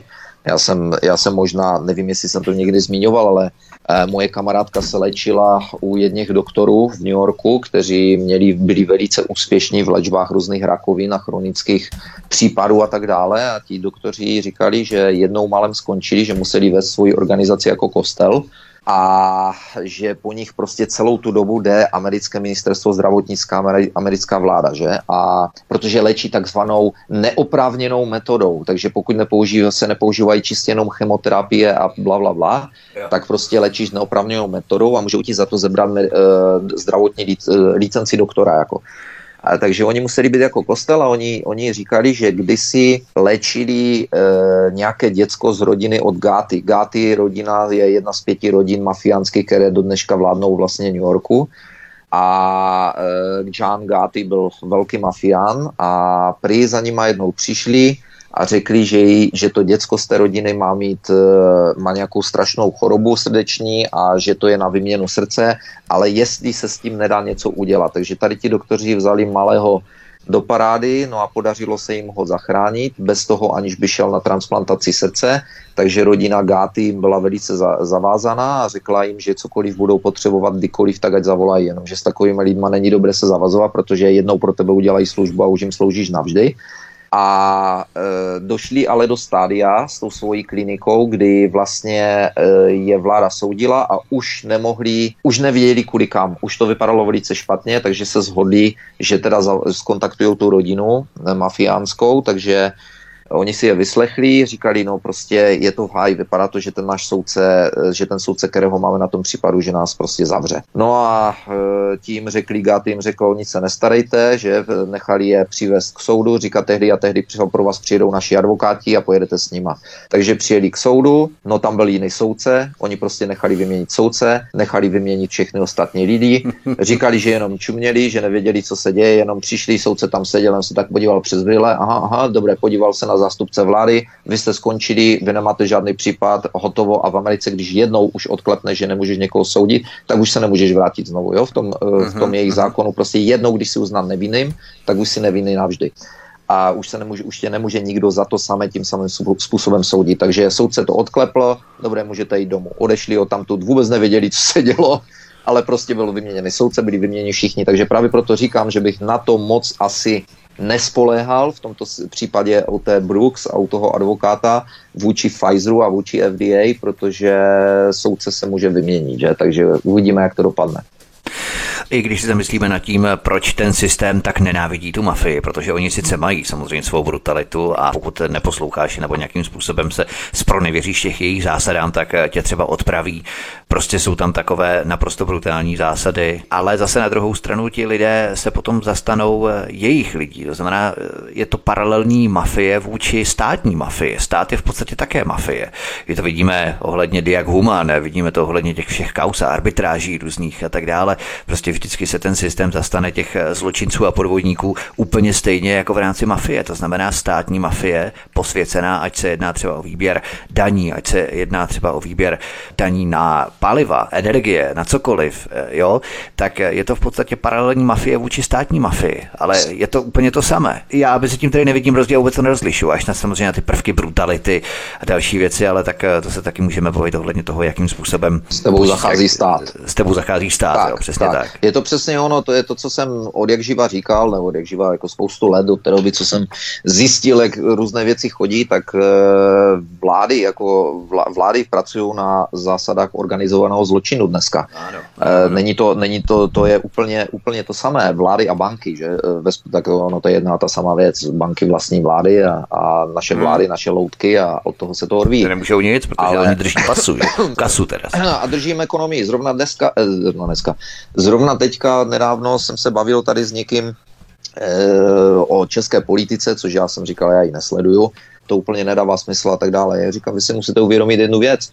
Za prvé, politické strany jsou největší rakovina jakoby demokracie. Říkám, politické tak. strany se musí zrušit. Politické tak. strany a lobování pokud se nezruší tyto dvě věci, tak se nikam nikdy nikdo nepovsune. To si budete tady hrát na volby a na demokracii a bude to furt stejné. Eh, kolikrát jste tady volili pro někoho a eh, dali se strany do koalice a, a nakonec vládne stejně někdo jiný a jsou tam ti sami lidi, kteří jste si mysleli, že budou pryč. A, takže eh, to je čisto, to je ad jedna. Za druhé, jsem jim říkal, komu patří Česká národní banka. Tak na mě hleděli, říkám, Česká národní banka patří pod Bank of London, pokud se nepletu, a pod Londýnskou banku. A Londýnská banka jsou Rothschildové.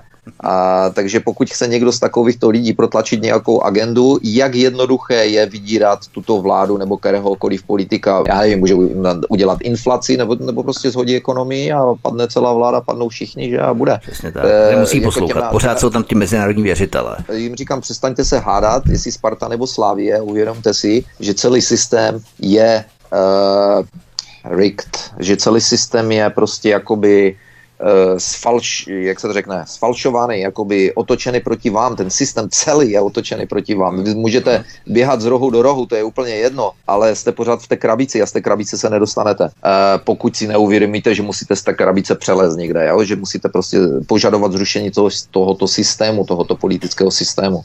A já jsem to možná zmiňoval kdysi. E, můj otec dělal, mi, mi říkal kdysi, že dělal se zástupcem, e, ne, se členem, s členem federálního zhromáždění nebo něco, to, něčeho takového za komunismu. A ten byl normálně zaměstnán ve firmě a když bylo zasedání vlády, tak prostě dostal volno a jel tam do Prahy na nějakou tu dobu, dostal zaplacené všechno, že a tak dále a tak dále, no a potom zasedání nějakém se vrátil se zpátky do práce, že další kamarádka mi říkala, že její mamka byla něco takového podobného na krajské úrovni a tito lidé ale spoustu věcí dělali ve svém volném čase ze svého přesvědčení. Tito lidé tam nebyli, uh, nebyli kvůli tomu, aby vydělali peníze a když jsme se bavili na té party mhm. zrovna o té české politice, tak jeden z těch mých kamarádů je podnikatel. Eh, eh, firma se softwary a já mu říkám, poslouchej, a jak dlouho máš tu firmu? Tak mi říkal, kolik roku a já říkám, a víš o tom, že existuje biznis, kde za čtyři roky se zajistíš, zajistíš na zbytek života? A on na mě, on, on, on už věděl, kam jdu. Já říkám, kterýkoliv, kde, kde najdeš zaměstnání nebo biznis, kde prostě tam bude čtyři roky, anebo tam třeba ani nebude čtyři roky. Asi zajištěný po zbytek života. Já říkám, takže pokud se tohle to nezruší, tak se nepohneme vůbec nikam, protože tam, bude, tam se budou stahovat ti největší parchanty, ten největší sebranka, to dno z té žumpy, jak o tom mluvil Trump, to tam budete pořád mít a ty politické strany jsou tam proto, aby to celý ten systém ochránili. Já jsem někde četl nebo, nebo slyšel nějaký rozhovor, kde vlastně někdo říkal, ty politic, systém politických stran byl založen někde 1800 nebo vymyšlen 1870 kvůli tomu, aby nemuseli země jako Británie a Holandsko, aby nemuseli držet kolonie, aby tam nemuseli držet vlády prostě a dobře si tam dosadí místo držící a tím eh, zblbnou takto domácí obyvatelstvo, že si budou myslet, že mají výběr a oni přitom na žádný výběr nemají, že? Takže... Ano, oni mají, ovládají vlastně zahraničí. To můžeme porovnat eh, kontrastně s tím, že v podstatě politici nebo do politiky se stahují přesně, jak si říkal, ti největší parchanti, ta největší luza, sebranka, kteří veškerou svou energii věnují tomu, jakým způsobem si zalobovat nějaká teplá místečka trafiky a jak se zajistit na zbytek života prostě kariérnímu růstu a jdou přes mrtvoly. Zatímco podnikatelé, ti opravdu podnikatelé s velkým P, kteří opravdu něco dělají, něco budují, tak tu svou kariéru věnují právě tomu, že budují něco, staví něco, snaží se o něco a vlastně postupují absolutně úplně tu energii věnují naprosto něčemu jinému než ti politici. Politici vlastně věnují pouze tomu, jakým způsobem by se udrželi na těch eh, trafikách a jak to nejvíce, nejlépe okecat, tak aby to vypadalo, že to dělají pro ty lidi a ve skutečnosti ti lidi jsou jenom okrajová záležitost pro jejich kšefty a machinace v rámci té politiky, zatímco ti podnikatelé to dělají naprosto naopak. To, je, to politici jsou paraziti. Politici jsou paraziti na krávě, protože ta kráva aspoň tahá pluh, dává mlíko a tak dále, ale paraziti Jasně. na ní eh, čistě parazitují a jsou tam úplně k ničemu, otravují život, vysavají krev přinášejí nemoci a tak dále a tak dále, žijou ze své podstaty, že? Takže tak nějak, tak nějak podobně asi v této, v této, v této společnosti, v, této, v tomto politickém systému našem západním. Když se tady bavíme o těch parazitech, tak přejdeme ještě na další téma, protože to s tím přímo taky úzce souvisí. Opičí neštovice se čím dál tím víc ukazují být vedlejším účinkem vakcín. Jde o pásový opár, který vzniká jako jeden z nejviditelnějších následků po očkování. Je to další v úzovkách mistrovský trik vytvořit z jednoho z vedlejších příznaků očkování něco, co budou interpretovat jako nový virus a na to navážou novou vakcínu. To je taková drzost, která už opravdu hraničí s fantazí. A v tom článku, který tady máme, tak v tom článku se uvádí, že pandemie COVID-19 je jednou z nejzmanipulovanějších infekčních chorob z historie, která se vyznačuje oficiálními lžemi, nekonečném proudu vedeném vládní byrokracií, lékařskými asociacemi, lékařskými komisemi, médii a mezinárodními agenturami. Odkaz číslo 2 v popise pořadu na Odyssey. Co je to za článek a kde byl vlastně publikovaný? Protože i to je v tomto světle důležité.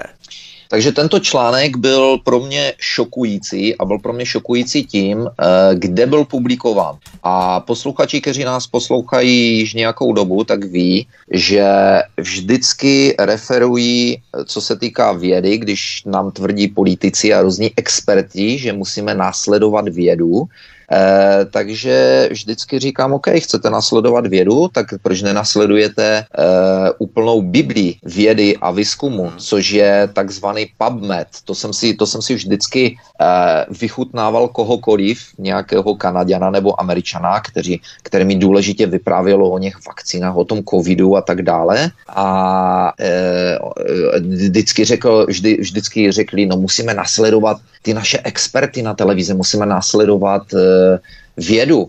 A já jim říkám, a ty nasleduješ vědu? Jo, já to sleduju, já to sleduju, aha. A, a čteš PubMed? Tak se dívali, říkám, víš, co je PubMed? National Library of Medicine. Nevíš? A počkej, tak jak nasleduješ vědu? Vědu z čeho? Vědu z televize? Protože National Library of Medicine nebo takzvaný PubMed je, e, tam se publikují prostě veškeré, veškeré oficiální výzkumy, veškeré oficiální studie. A jak říkám, je to Bible. Je to Bible informací. A na takové v této Biblii informací si například hodněkrát najdete e, různé informace, kdy média vám tvrdí, jak něco nefunguje, jak třeba a, onen ivermectin nebo hydroxychloroquine nebo vitamin C vnitrožilní, jak tyto věci nefungují. No a když si půjdete na PubMed a víte, jak tam hledat, tak zjistíte, že jsou tam třeba desítky nebo stovky a nebo tisíce studií, které jsou třeba staré spousty let, které říkají něco přímo opačného, ale z nějakého důvodu to nikdo nevidí. E, jsou tam studie o zinku, zinek, který ničí, likviduje viry, který je absolutně, absolutně základní věci. Je to, je to na stránkách Národního institutu zdraví NHS, je to na stránkách institutu, z kterého pochází Anthony Fauci, zmiňoval, zmiňoval jsem to v některém z minulých pořadů, kdy tam píšou, že zinek je zásadní složkou pro tělo a bez tohoto, bez této složky je, je, je imunitní systém absolutně je v, jakoby uh, suppressed, je snížen. Jeho funkce imunitního systému je snížena. A tak se každého ptám, slyšeli jste nějakého politika nebo experta od začátku covidu, že by vám řekl, jeste zinek, berte si zinek, protože zinek vás ochrání, eh, může vás částečně, ne že zinek, že zinek není stříbrná kulka, která zabije covid samozřejmě, ale ale je to jedna z věcí, které pomůžou udržet váš imunitní systém v dobré kondici. Ne, ne, ne, ne, ne, jenom vám říkali první rok, že máte čekat na zázračné vakcíny. Takže to jsem odbočil. Takže toto je ta ona uh, Bible medicíny, kde si najdete spoustu věcí, o kterých vám v médiích neřeknou, v médiích neřeknou, anebo vám řeknou něco úplně opačné, než tato Bible říká. Takže jsem byl velice šokován, když jsem narazil na tento článek uh, od nějakého Russell Blaylock, uh, doktora, a když jsem narazil na tento článek, kdy on v podstatě tam píše to, o čem my děláme pořady. Píše tam o, to, píše tam o tom, jak, tento, jak tato pandemie, pandemie byla kompletně zmanipulována, zneužitá, využitá, jak lékaři a odborníci, kteří jsou opravdoví lékaři a odborníci, kteří měli otázku ohledně vakcín, kteří měli otázku ohledně, proč se neléčí proč se neléčí lidé, proč se nechávají sedět doma. Bavili jsme se o tom, že Peter McCullough vlastně svědčil před, eh, podával svědectví před texaským a před americkým senátem a prostě se tam jakoby rozohnil. On se nerozohnil, on takový klidně mluvící člověk, ale říkal, co, to, co tohle má znamenat. To je poprvé v historii medicíny, kdy se nikdo nesnaží nikoho léčit a řeknou jim, ať sedí doma a berou si acylpirin a ať zavolají sanitku, až jim zmodrají rty. Jako říkal, to se, to se v životě nikdy nestalo. To, to, nemá, to nemá vůbec obdoby. Takže popisuje tam všechno tady toto, jak se jde po těch lékařích, jak se všechno, všechno uh, tato agenda využívá k nějakým zajímavým, asi zřejmě agendám dalším. A samozřejmě uh, ty, uh, jak jsi to říkal, opíči než to více, Uh, vypadá to, nemůžeme tvrdit, nemůžeme tvrdit, že to je vedlejší účinek vakcínky, vakcíny, protože uh, se o tom dohadují i, věd, i ti vědci, které, kteří jsou jako, kteří, které poslouchám nebo sledují, kteří mají pravdu ve spoustě věcech, nebo se prokázalo, že mají pravdu ve spoustě věcech, tak se o tom dohadují, ale vypadá to, vypadá to, že pravděpodobně asi to je e, následek té vakcíny, ale, je to následek snížení imunitního nebo sražení imunitního systému o, oné vakcíny. A já musím říct, že... Přesně to psali na expose.com, já ten server expose.com, tak jasně. tam to přesně pojednalo skvělý článek, velmi dobrý článek. Dostávám několikrát denně od nich uh, všechny nové Newsletter. články. Mm-hmm. A já musím říct, že třeba uh, bohužel jeden můj dlouhodobý známý umřel před pár dny, zrovna když jsem byl v Budapešti a uh, on byl On už to byl starší člověk a měl spoustu zdravotních problémů, ale co mě zarazilo, náš známý další, tak mi psal a říká, hele, uh, musím ti oznámit, že Bernard už je pryč. A tak jsem se optal, co se stalo. Říká, nikdo neví, před 6 týdny ho odvezli do nemocnice a dostal, eh, teď jsem zapomněl, jak se tam nemoc jmenuje, Uh, někde jsem to tu možná měl otevřené sklero, uh, skleroderma, nebo tak nějak se to jmenuje. Uh-huh, no a nevěděl uh-huh. jsem, nevěděl jsem vůbec, o co se jedná, takže jsem si to vygooglil, když jsem tam seděl, když mi volal a samozřejmě hned mi, hned mi to bylo jasné. On ten Bernard totiž samozřejmě jako člověk s problémy, tak se nechával dávat vakcíny, že? Měl všechny tři vakcíny a pořád říkal, a já z toho nemám žádné problémy, ono to všechno je to OK, jako a tak dále, a tak dále. No a skleroderma, jak jsem se díval, tak je, co je o ní napsáno, tak je jakoby vzácná nemoc spíš, jo, i když si myslím, že mám takové podezření, že to už možná vzácné nebude za poslední mm-hmm. několik měsíců. Vzácná nemoc, kdy tě začne imunitní systém napadat tvé orgány. A pokud si pamatujeme, doktor Malon. Ano, Takže ano. doktor Malon, e, to je přesně to, co on říkal, to je přesně to, o čem jsme dělali ten pořad, když on zjistil, vlastně když Japonci začali dělat studie a, oni, a tady tihle Američani si potom od nich ty studie vyžádali, když Japonci začali odmítat vakcíny od, eh, já nevím, jestli to bylo od Moderny nebo od Pfizeru nebo od koho, už se nepamatuju, tak vlastně doktor Malon a všichni ti ostatní ty týmy zjistili a, a napsali o tom vlastně článek, říkali, udělali jsme chybu, e, musíme to okamžitě zastavit, protože řekli, že, že zjistili, že ty vakcíny se dostávají do celého těla, ty konkrétně, že to vyrábí ty spike proteins a ty spike, protein, ty spike proteiny, že se dostávají do celého těla, usazují se v orgánech a způsobují autoimunitní onemocnění, kdy tě tvůj imunitní systém zautočí na orgány, začnou útočit na tělo toho člověka. Mhm, mhm. A tomto článku tento doktor na té, na té, eh, v té Biblii, v tom PubMed, tak píše, že vlastně popisuje tam všechno, o čem jsme se, mluví, o čem jsme se bavili eh, za celou tu dobu. Je, že je zajímavé, že se nedělali nikdy pitvy, že bylo dokonce zakázáno dělat pitvy. Myslím, že tam byl napsal, že v Británii bylo dokonce vlastně zakázáno dělat pitvy a zdůvanilo se to tím, že nechcou, aby se ti co dělají pitvy ti koruneři, aby se nakazili covidem, jo, takové věci. No prostě, že je všechno, kompletně všechno postavené absolutně na hlavu, celá, celá medicína, všechny zásady medicíny, které jsme znali, eh, že, že, že, že byl postaven na hlavu a že dochází ke kompletnímu jakoby rozpadu toho systému v podstatě. Že už to, že už to postrádá jakoukoliv logiku. A jsem teda šokován příjemně, že tento článek ještě pořád na tom PubMed je, a protože tohle je, tohle je prostě pecka. On je tam od 22. Eh, dubna tohoto roku. Hmm. Takže eh, a z hodou okolností tam mluví dokonce, eh, tam píše i o stahování různých článků, různých prací z, medi- z, z žurnálu, z předních lékařských žurnálů, bavili jsme se také o tom v několika pořadech. Eh, eh, mluví tam o tom, jak se stahují rychle různé studie, což se nikdy nedělo, bez takzvaného review, bez toho, aniž by se sešel panel a zjistil, že tam, že opravdu s tou studií je něco špatného, prostě dneska ti to stáhnou, vypnou tě a hotovo, mm. ale taky tam psal, také jsme se o tom bavili, v případě, myslím, že to byl British Medical Journal, kdy se publikovaly studie na hydroxychloroquin, jak je nebezpečný, jak nepomáhá a tak dále. A pak se zjistilo, že to byla absolutně vymyšlená studie, že to, bylo, že to byl prostě fraud, jak se tomu říká. Podvod. A podvod a e, museli to stáhnout. Bavili jsme se o tom v jednom z našich pořadů, kdy jsem říkal, že jsem se díval na ten British Medical Journal a potom tam mm-hmm. bylo mhm. přes každou stránku napsané červeně velkým retracted, že to bylo jakoby stáhnuto, jo.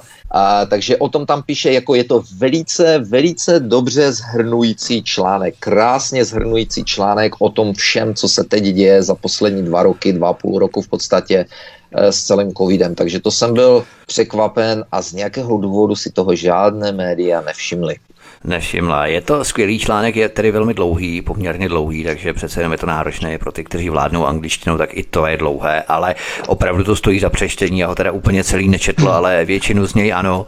A je to opravdu úžasný článek. A mimochodem, když tedy nesleduješ tu českou politiku stejně jako já, protože stoku z kanálu české politiky nemá cenu opravdu smysl sledovat.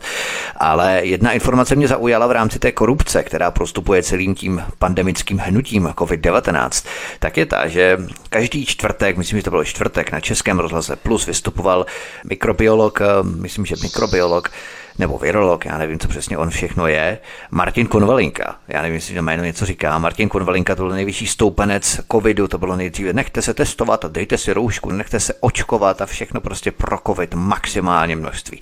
No a teď se ukázalo, že v rámci té korupce ohledně akce a kauzy Hlubuček, tak Martin Konvalinka, tento mikrobiolog, vedl kandidátku stanu na Praze 6. Jo. Teď vlastně vyplouvají všechny ty věci ohledně provázanosti těch vědců s politikou, různí ti Flagrové, Primulové a tak dále a tak dále. Teď vlastně všechno se to ukazuje, jakým způsobem byli provázaní s politikou. Jo. Jak šokující. A o tom, o, tom jsme se, o tom se bavíme celé dva roky a jestli si pamatuješ, eh, já jsem už na začátku covidu začal vždycky dávat takový slogan na Facebooku a myslím, že jsem ho zmiňoval i v našich pořadech. Ten vír je jedinečný. A já jsem tam napsal vždycky, vír odhalil parazity. A to je přesně to, co se děje. Ten covid, celý ten, celá ta uh, pandemie nebo skandemie, jako uh, podvo, podvodní pandemie, podvodová pandemie, tak ta odhalila v podstatě, ta, ta krásně odhaluje ty parazity.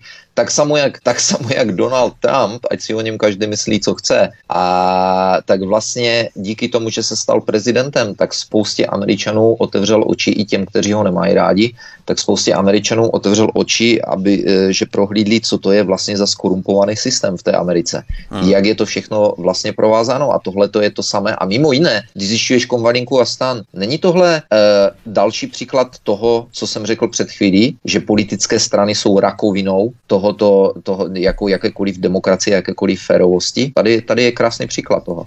Samozřejmě, samozřejmě. Když vlastně Donald Trump není vůbec eh, nikdo, kdo měl svatozář, protože on je vlastně spojený nejen s ruskou, ale hlavně s italskou mafií, která mu stavila Trump Tower a všechny ty jeho nemovitosti v 80. letech.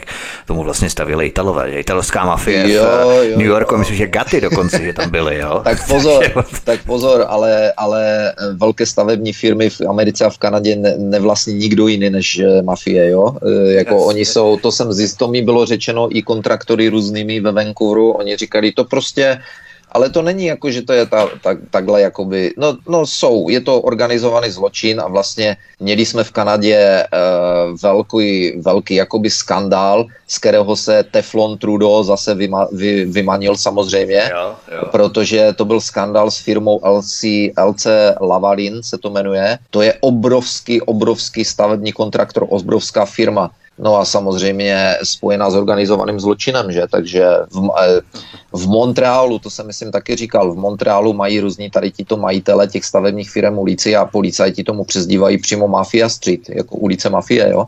Aha. Takže ti tam mají ty svoje haciendy. A, takže, takže zase, zase jako kdyby Donald Trump nechtěl, stav, nechtěl spolupracovat s italskou mafií ve stavebnictví, tak by asi do dneška nic nestálo. Jako. Pojďme ještě, když jsme v té Americe, pojďme se podívat ještě na další téma, která tady máme. Mnoho lidí překvapila šokující výhra Mexičanky, republikánky navíc v historicky demokratickém distriktu v Texasu. Když jsme se tady bavili o tvé manželce, která právě se vracela do Dallasu v Texasu přes New York a možná i přes Salt Lake City v Utahu, tak eh, se vracíme do toho Texasu zpátky, tedy okruhem České republiky. O co tam vůbec šlo, kdybys měl české posluchače obeznámit s tímto výsledkem ve volbách? Hmm. Takže jedná se o e, rodilou, o Mexičanku, která se jmenuje e, Mayra Flores a vyhrála v tradičně, vyhrála místní volby v tradičně kompletně od vždy demokratickém distriktu. Distrikt je, to není region, české slovo, možná. region. Asi není. jo, jo, jo, jo. Okres nebo Okre, V okresu, kraj. tak dalo by se říct v okresu nebo, nebo tak nějak, no ano, ano. Hmm. A z okolností eh, je to v, pohra- v hraničním, jako dále se říct, hraniční region s, Mexi- s Mexikem. A je to krásná známka toho, co se děje vlastně. A teď se znovu tady krásně mi to nahrálo k tomu, co jsem teď mhm. řekl před eh, chvíli o Trumpovi, že otevřel oči spoustě lidem. A i když o něm říkali, jak je to rasista a tak dále, tak Trump měl obrovskou, obrovskou podporu mezi Mexikány mezi, e, nechci říct Mexikány, OK, Mexikáni říkám, ale jsou to latin, lati, latinoameričani, jako všichni z Latinské Ameriky, jo, z Jižní Ameriky. Ano. E, takže má obrovskou podporu mezi nimi a v posledních letech díky tomu, co se děje na hranicích s Mexikem, amerických hranicích s Mexikem, díky tomu, co dělá Biden, to znamená pro ty, co to neví, hranice byly nesčetněkrát kompletně dokořáno otevřené a do Ameriky se hrnul kde kdo a kde co. Dokonce uh, na jednom hraničním přechodě zmizeli pohraničníci, zmizeli, nikdo tam nebyl. Přijela tam televize Fox News, uh, natáčela, natáčela hranici, přijeli tam, přes hranici proudili davy lidí, projížděli kamiony a nikde nikdo. Takže uh, vytáhli uh, drona, e, začali natáčet ze vzduchu s dronem. No a co se stalo? Příští den vydal Washington, e, Washington vláda, americká vláda ve Washingtonu vydala nařízení, že nad hranicemi je bezletová zóna a měli po natáčení s dronem, že? Když tam zavřeli ty hranice, tak tam ještě udělají tohle, jo? No samozřejmě, tak hranice, hranice byly oteče, otevřené z nějakého určitého uh, důvodu ano. asi, že? No proto jsou ti Mexikáni naštvaní a proto fandí tomu Trumpovi, protože oni si vydobili, eh, řekněme, ten status, pracovní status v Americe, nějaký trvalý pobyt a tak dále. Teď jim to vlastně nahrnou Mexikáni, anebo latinoameričani, jejich kolegové by se dalo říct, takže by měli být rádi, ale oni nejsou rádi, protože zatímco oni tam pracují legálně, tak ti ilegálové jim samozřejmě tu práci berou, protože američani, respektive americké firmy, za ně nemusí platit sociální, zdravotní tak dále. Já nevím, to, to, je, tedy. Eh, to je jedna věc. Druhá věc je ta, že uh, to je takové, um, tomu bude rozumět někdo, kdo je emigrant v Americe Aha. dlouhodobě. Oni totiž všichni ti Mexikáni, kteří tam žijou, žijí, OK, oni jsou třeba uh, první, druhá, třetí, někteří jsou jako hodně generací, už jsou Američani v podstatě, jo. A e, prostě a dobře, ať je Amerika jaká chce, e, jsou to lidé, kteří ví, že prostě tam budeš dělat, když děláš máš, když neděláš nemáš. E, když se začnou hrnout tady tito lidé, tady tito, tady tito ilegálové takzvaní, tak je třeba porozumět jedné věci. Kdo opouští své domovy jako první? Eh, v určité zemi. Když se rozhodne někdo emigrovat, tak jsou to lidé, kteří jsou jakoby takový dobrodruzi, ale hlavně první, jako, ale jako první, jako první odcházejí kriminálníci. Jako první, odchá, jako první, když dostanou příležitost z určité země někdo někam jet, když se otevřou té zemi hranice, tak jako první toho vy, uh, využijí k, uh, lidé, kteří jsou z organizovaného zločinu a tak dále. Takže potom, takže to je ta první, úplně první, jako by se dalo říct, vlna, Teď eh, nechci, aby Češi, eh, aby tady někdo řekl, no v 68. přece neodcházeli kriminálníci, jo, tak to bylo něco jakoby jiného. Ale, eh, takže chci říct hm? o, tom, o tom Texasu, o těch Mexikánech, že samozřejmě oni jsou naštvaní, protože tam máš různé gangy, jako z Hondurasu MS-13, že které jsou nejbrutálnější gangy, které jsou i v Kanadě Samozřejmě to, co se do, nahrne do Ameriky, tak se přelívá přes hranici krásně i do Kanady. V jednom z našich pořadů, když jsme se bavili o tom, jak vlastně kanadští policajti nebo celníci ještě pomáhají s kuframa chudákama, chudákům jo, emigrantům, jo. že? Eh, kteří jsou utlačovaní. To bylo, když byl Trump prezidentem, tak najednou všichni utlačovaní začali utíkat do Kanady, že? Eh, barevní, barevní a nebílí. A takže, takže tito Mexikáni, kteří už se považují za Američany, a, e, prostě nejsou rádi, že nikdo, nikdo takový není rád, když jim začne někdo mršit kompletně zemi a samozřejmě kriminalita plus ilegální práce, srážení cen, že já jsem taky kdysi možná to zmiňoval, ale jsem měl firmu v Americe na jakoby construction, na opravy a tak dále, malování, mm-hmm. opravy a podobně a byl jsem kamarád s jedním Mexikánem, vypůjčovali jsme si lidi kdysi na začátku začátcích, on si potom rozjel ve velkém tu firmu, jenomže on zaměstnával ilegály, samé ilegály. A on jim platil, on jim platil prostě 5 dolarů na hodinu, oni tam žili, jich tam žilo 20-30 v jednom baráku, že oni jsou nenároční, že mají se tam pořád lepší než někde v Americe jižní. No a on, on mi říká, hele, já ti to řeknu asi takhle. Spoj se se mnou, dělej biznis se mnou a bude se mít, budeme se mít dobře. Protože já vás všechny z toho biznisu dostanu ven. Říká, vy si v životě nemůžete dovolit platit takové malé peníze. A měl pravdu. Jako my jsme mu nemohli konkurovat. My jsme mu nemohli konkurovat, protože 5 dolarů na hodinu bych v životě nikomu nemohl zaplatit. To by, to by, jako, to by nikdo mm, nedělal mm. za ty prachy. Ale ti ilegální a ilegální Mexikány jsem nechtěl zaměstnávat, protože tenkrát jako to bylo o hubu, že? E, jako to bych nedělal. Uh, takže, takže bohužel nás vystrkal z tohohle biznisu a to je právě, to je právě proti čemu se tito Mexikáni staří usazení v Americe také staví, že? protože tohle kompletně mrší kom, uh, celý ten systém. Já musím říct, že my jsme tam byli Češi a Poláci, co jsme měli podobné firmy, ale my jsme si, my jsme spolu konkurovali, ale nikdo tam nepodrážel ceny takovým způsobem, jak začali tady tihleti Mexikáni, když se dostali k moci, kteří začali využít. To, to byli všechno většinou Mexikáni, kteří přišli zrovna, a začali, spoustu z nich bylo nelegálních ještě navíc a začali používat nelegální migranty, kterým platili pár peněz, no a všechno to jde do kopru, celý biznis, že? Hmm. Pardon, já jsem zapomněl, uh, ta Maja Flores tedy vyhrála ty místní volby, je to sice na pár měsíců jenom, ale byl to absolutní šok pro demokraty, protože to byl jeden z jediných posledních maličkých kousíčků na mapě, který byl prostě modrý, to znamená demokratický, jo. Uh-huh. Takže jim začíná padat jakoby poslední bašta. Texas se eh, zaplavuje lidmi z Kalifornie, už spoustu let, teda už za mě se tam lidi z Kalifornie hrnuli, ale teďka ve velkém utíkají.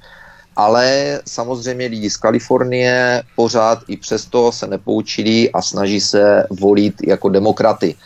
Takže nastává panika a hned se začalo mluvit o starém triku, který se jmenuje takzvaný gerrymandering. A gerrymandering je přepisování hranic volebních okrsků. To znamená, je to, je to jako podvod, je to jako to všechno jako hra na demokracii. V podstatě jo. podvod. Podvod je to pro toho, eh, podvod je to pro ty, proti kterým se to obrátí, když se přepíšou hranice okrsku a, a, a dobrý demokratický systém je to pro ty, kterým to pomůže, jako jo. Takže eh, prostě a dobře, když se zjistí, že v určitém okrsku je toho elektorátu proti tvé straně nějak moc, a v tom sousedním je jich více, ale ty ho nemáš, no tak si přepíšeš hranice, tak si přidáš, překreslíš si množiny a přidáš si svoje voliče do toho krsku, jo, a odkrouhneš voliče z toho druhého. Tak je, to je, to, to je takhle velice je, zjednodušeně řečeno ten systém, jo. Já jsem se to učil ve škole, protože jsem měl dokonce uh, třídu, která se jmenovala US Government, uh, americká vláda a tak dále, tak jsme tam měli advokáta, který nás přesně tady o tomto učil a ten sám advokát říkal, že to je pěkný vtip a žádná demokracie, jo. A takže, takže to je, tohle je velice, velice zhruba uh, vysvětlený ten systém, ale Čechy určitě, české posluchače určitě nebude, nebudou zajímat žádné detaily o tomto, ale prostě a dobře je to takový podvod na voliče. Hmm. Takže, takže to, tohle je, uh, tímhle tím demokraté se začínají jakoby drbat za uchem, protože tento rok 2022 jsou primaries, to znamená mezi mm-hmm uh, jak se řek, to jsou předvolby tak, takové, tak Primárky se říká. Primárky, no. OK. A 2024 máme volby, že? Takže ty primárky budou ukazovat spoustu věcí. Teď, teď, teď začíná Washington panikařit, protože eh, jsou jasně, chcou manipulovat ekonomii, chcou manipulovat nějaké věci, aby v těch primárkách, když nejsou rozhodující, tak aby dostali nějaké plusové body, takže to bude velice zajímavé, co se bude dít.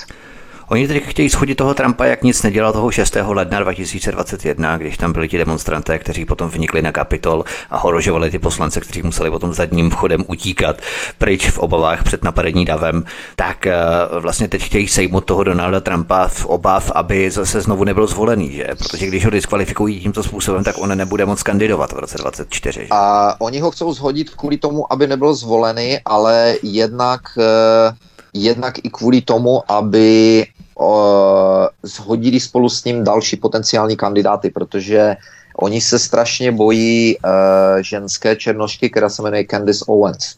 A slyšíme se? Ano, úplně Jo, jo, jo, pardon, eh, mi tady uh, přišla textovka, já jsem neviděl, jestli to nepřerušilo.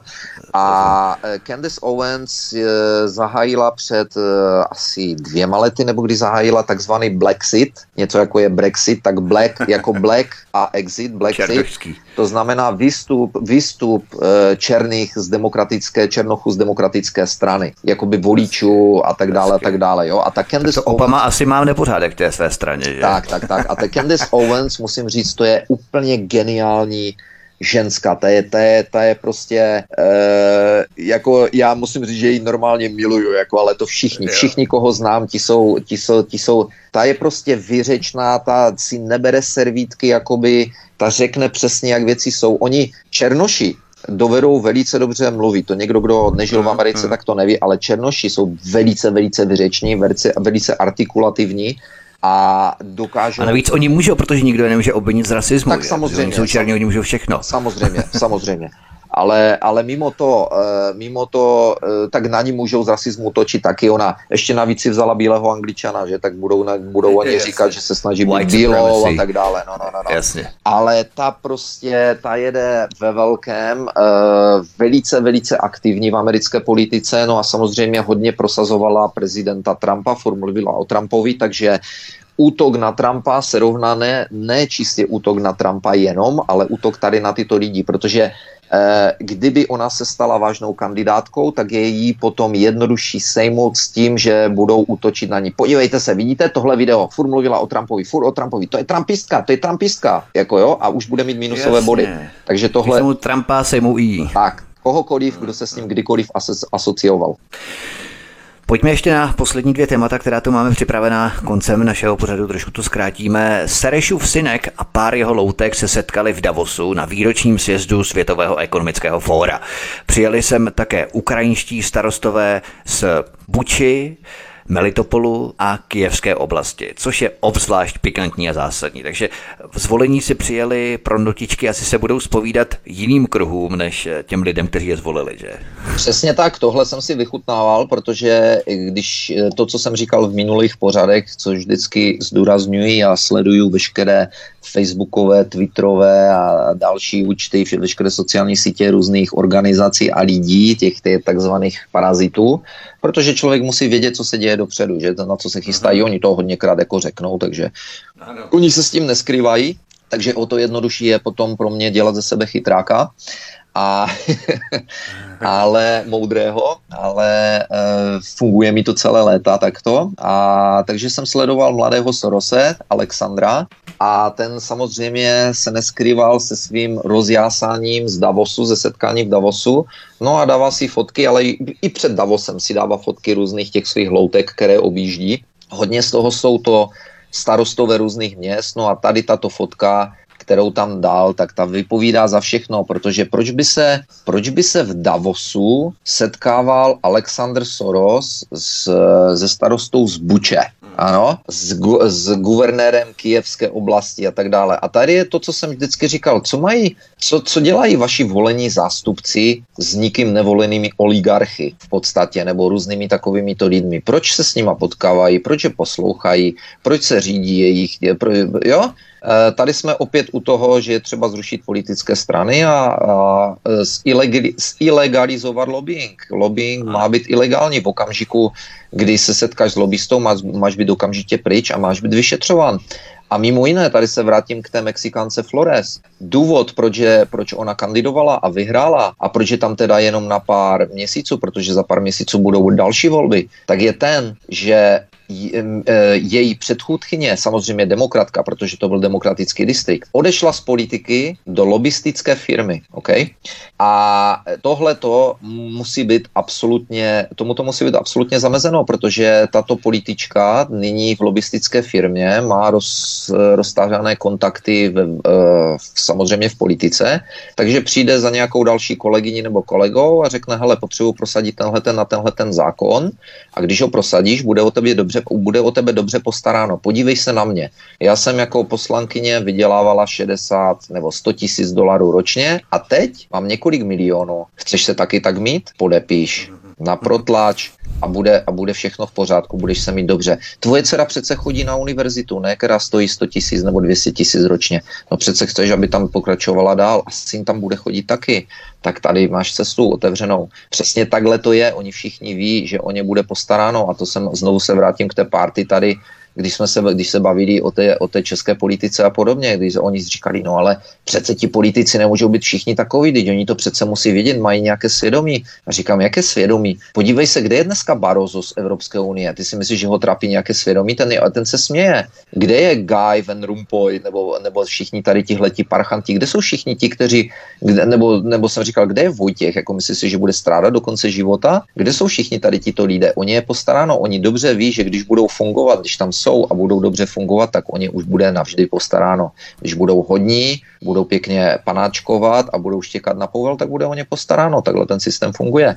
Takže tady vidíme, tady vidíme krásný příklad, kdy mladý Soros se tady setkává se všemi těmi lidmi, takže když si někdo dá tu práci a všichni ty lidi si skata, dá do katalogu a tak dále a podívá se, co ti lidé potom dělali, tak mu musí být úplně jasné, jak funguje systém. A v jednom z našich minulých pořadů jsme se bavili o ženské, která dělala 30 let ve státě Kalifornie, dělala tam eh, na státních organizacích, věnovala se, já nevím, realitám a pozemkům a takových věcích pro stát a která vlastně zjistila, která zjistila, co je toto agenda 20, eh, co to bylo, 20, 21 nebo 2030 a podobně, a která vlastně, které vlastně došlo, že ne z vrchu se podráží a rozebírá stát, ale zevnitř jako rakovina, kdy zjistila, že starostové, místní poslanci, ti všichni jsou zvaní na různé, na různé e, zahraniční cesty, na různé utkání golfové a tak dále, kde se objeví třeba tady takovýto Soros a tí, těm všem je do hlavy vtisknutá určitá agenda,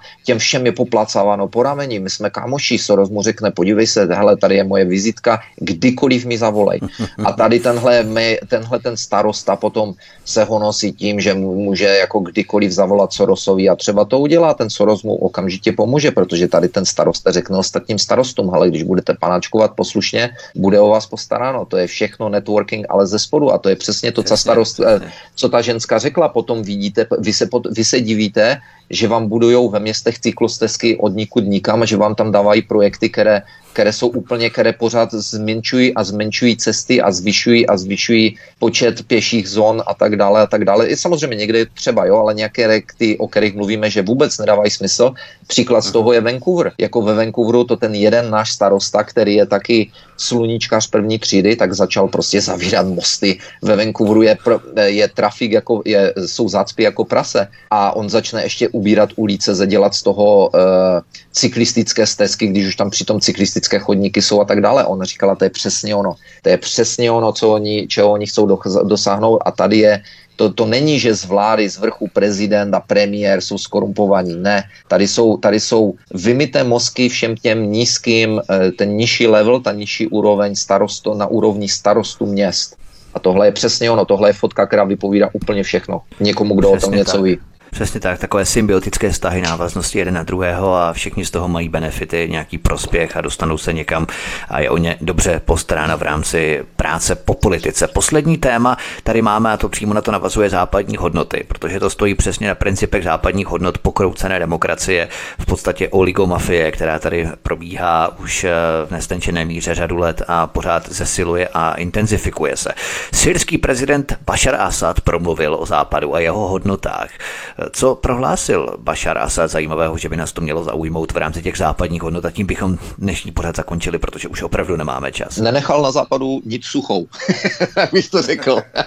řekl. Řekl prostě, já dobře nevím, bylo to, byly to videa z několika, to vypadalo meetingu, a, a řekl prostě, že Západ má jediné přátelé, eh, které potřebuje využít, že Západ, v podstatě, co se říká, že Západ, že Amerika, Amerika nemá přátele, ale v podstatě Západ nemá přátele, že má jenom lidi, které potřebuje využít, zneužít. Eh, Západ se zajímá čistě jenom o zisky, o kradení, eh, kradení nerostných surovin, o svoje geopolitické zájmy a prostě je ochoten zaprodat, odprodat, odkopnout, zneužít a využít kohokoliv, cokoliv, eh, je schopen útočit na země eh, různé, no a mimochodem Asad já nevím, kolik lidí to ví, v Syrii do dneška jsou pod kontrolou, mluvil tam o teroristických organizacích, že jo, tak teroristické organizace už by měli všichni dneska vědět, všechny ty slavné al qaidi ISISy a podobně, probíhaly jejich tréninky ve Spojených státech, že a tak dále, takže víme, víme měli už by všichni vidět, odkud vytrvané. No a tyto organizace drží pod kontrolou například, myslím, že to je severní Syrie, kde jsou ropné pole a neustále se odtamtud krade ropa, jako ze Syrie americké firmy e, ve spolupráci s různými, dneska nevím, jestli jsou tam ještě americká armáda, ale místo, jsou tam, místo nich jsou tam různí takoví ti uh, jak se to jmenovalo, Blackwaters a podobně, ti soukromí, ty soukromé armády, které, které strašně vadí v Rusku nějaký jo. Wagnerovci, Wagnerovci. Wagnerovci, ano, na Ukrajině Ano, taky, Wagnerovci, ano. tak to je strašná věc, ale to, že američani používají vš- t- úplně ten samý systém po světě, to je dobře, to je dobrý, to je dobrý, to je v zájmu demokracie, tam bojují. Privatizace bezpečnost. Oni, oni hmm. bojují i za nás. Ano, takže... takže za Prahu, za Prahu. Tak, za Prahu, ano. Eh, takže, uh, takže Assad prostě řekl, že, uh, že Západ akorát zneužívá a využívá lidí a, a čistě se mu jedná jenom o rozkrádání bohatství pro svoje korporace a o tom to všechno je, že nemá žádné hodnoty, nemá žádné jak se to řekne, žádné svědomí, jako by dalo, dalo by se to říct. Mm, mm. Podstatě Bashar Assad je jeden z mála, v podstatě jediný, který přežil útok západu, že? Muammar Gaddafi, Saddam Hussein, všichni přežil, ale jenom díky, přežil ale jenom díky Rusku, protože kdyby Rusko, Rusko ano. kdyby Rusko nedalo Obamovi monokl, tak, eh, tak by celý Assad už byl dávno v háji. Mm, mm. Takže to byl dnešní pořad s Láďou z Kanady, se kterým jsme si opět po půl roce povídali o nových událostech, které nás zaujaly a které jsme měli potřebu okomentovat. Já věřím, že si najdeme čas i příště, třeba v nějakém cyklu jednou za měsíc uvidíme, abychom okomentovali další události, protože se toho hrne opravdu hrozně moc, ale my nemáme bohužel čas, takže se musíme rychle rozloučit. Láďo, já ti moc děkuju za dnešní příjemné povídání. My jsme ani nehráli, protože jsme toho měli opravdu na srdci tolik, že bychom písničkami jen všechno zdržovali. Takže Láďo, já ti moc děkuju, měj se moc hezky a budu se těšit příště na svobodném vysílači. Taky Vítku, loučím se. Zatím nashledanou. Tento i ostatní pořady si, milí posluchači, stáhněte v MP3 formátu na našem mateřském webu Svobodného vysílače, případně v podcastu, anebo zavítejte na náš kanál Odyssey. A prosím, přímo z Odyssey sdílejte tento pořad na sociální média. Máte tady tlačítko sdílet a to, když odkliknete, máte tady potom možnosti sociálních médií, Twitter, já nevím, Instagram, co tam všechno je, Facebook hlavně, na které můžete sdílet tento pořad a můžete se také přihlásit k tomuto kanálu kliknutím na tlačítko odebírat, to je velmi důležité, abyste nepřišli u další pořady, které pro vás na svobodném vysílači Studio Tapin Radio chystáme. To by bylo všechno od mikrofonu vás zdraví Vítek, mějte se hezky, příště se s vámi opět těším na slyšenou. Prosíme, pomožte nám s propagací kanálu Studia Tapin Radio Svobodného vysílače CS. Pokud se vám tento nebo jiné pořady na tomto kanále líbí, klikněte na vaší obrazovce na tlačítko s nápisem Sdílet a vyberte sociální síť, na kterou pořád sdílíte. Jde o pouhých pár desítek sekund vašeho času. Děkujeme.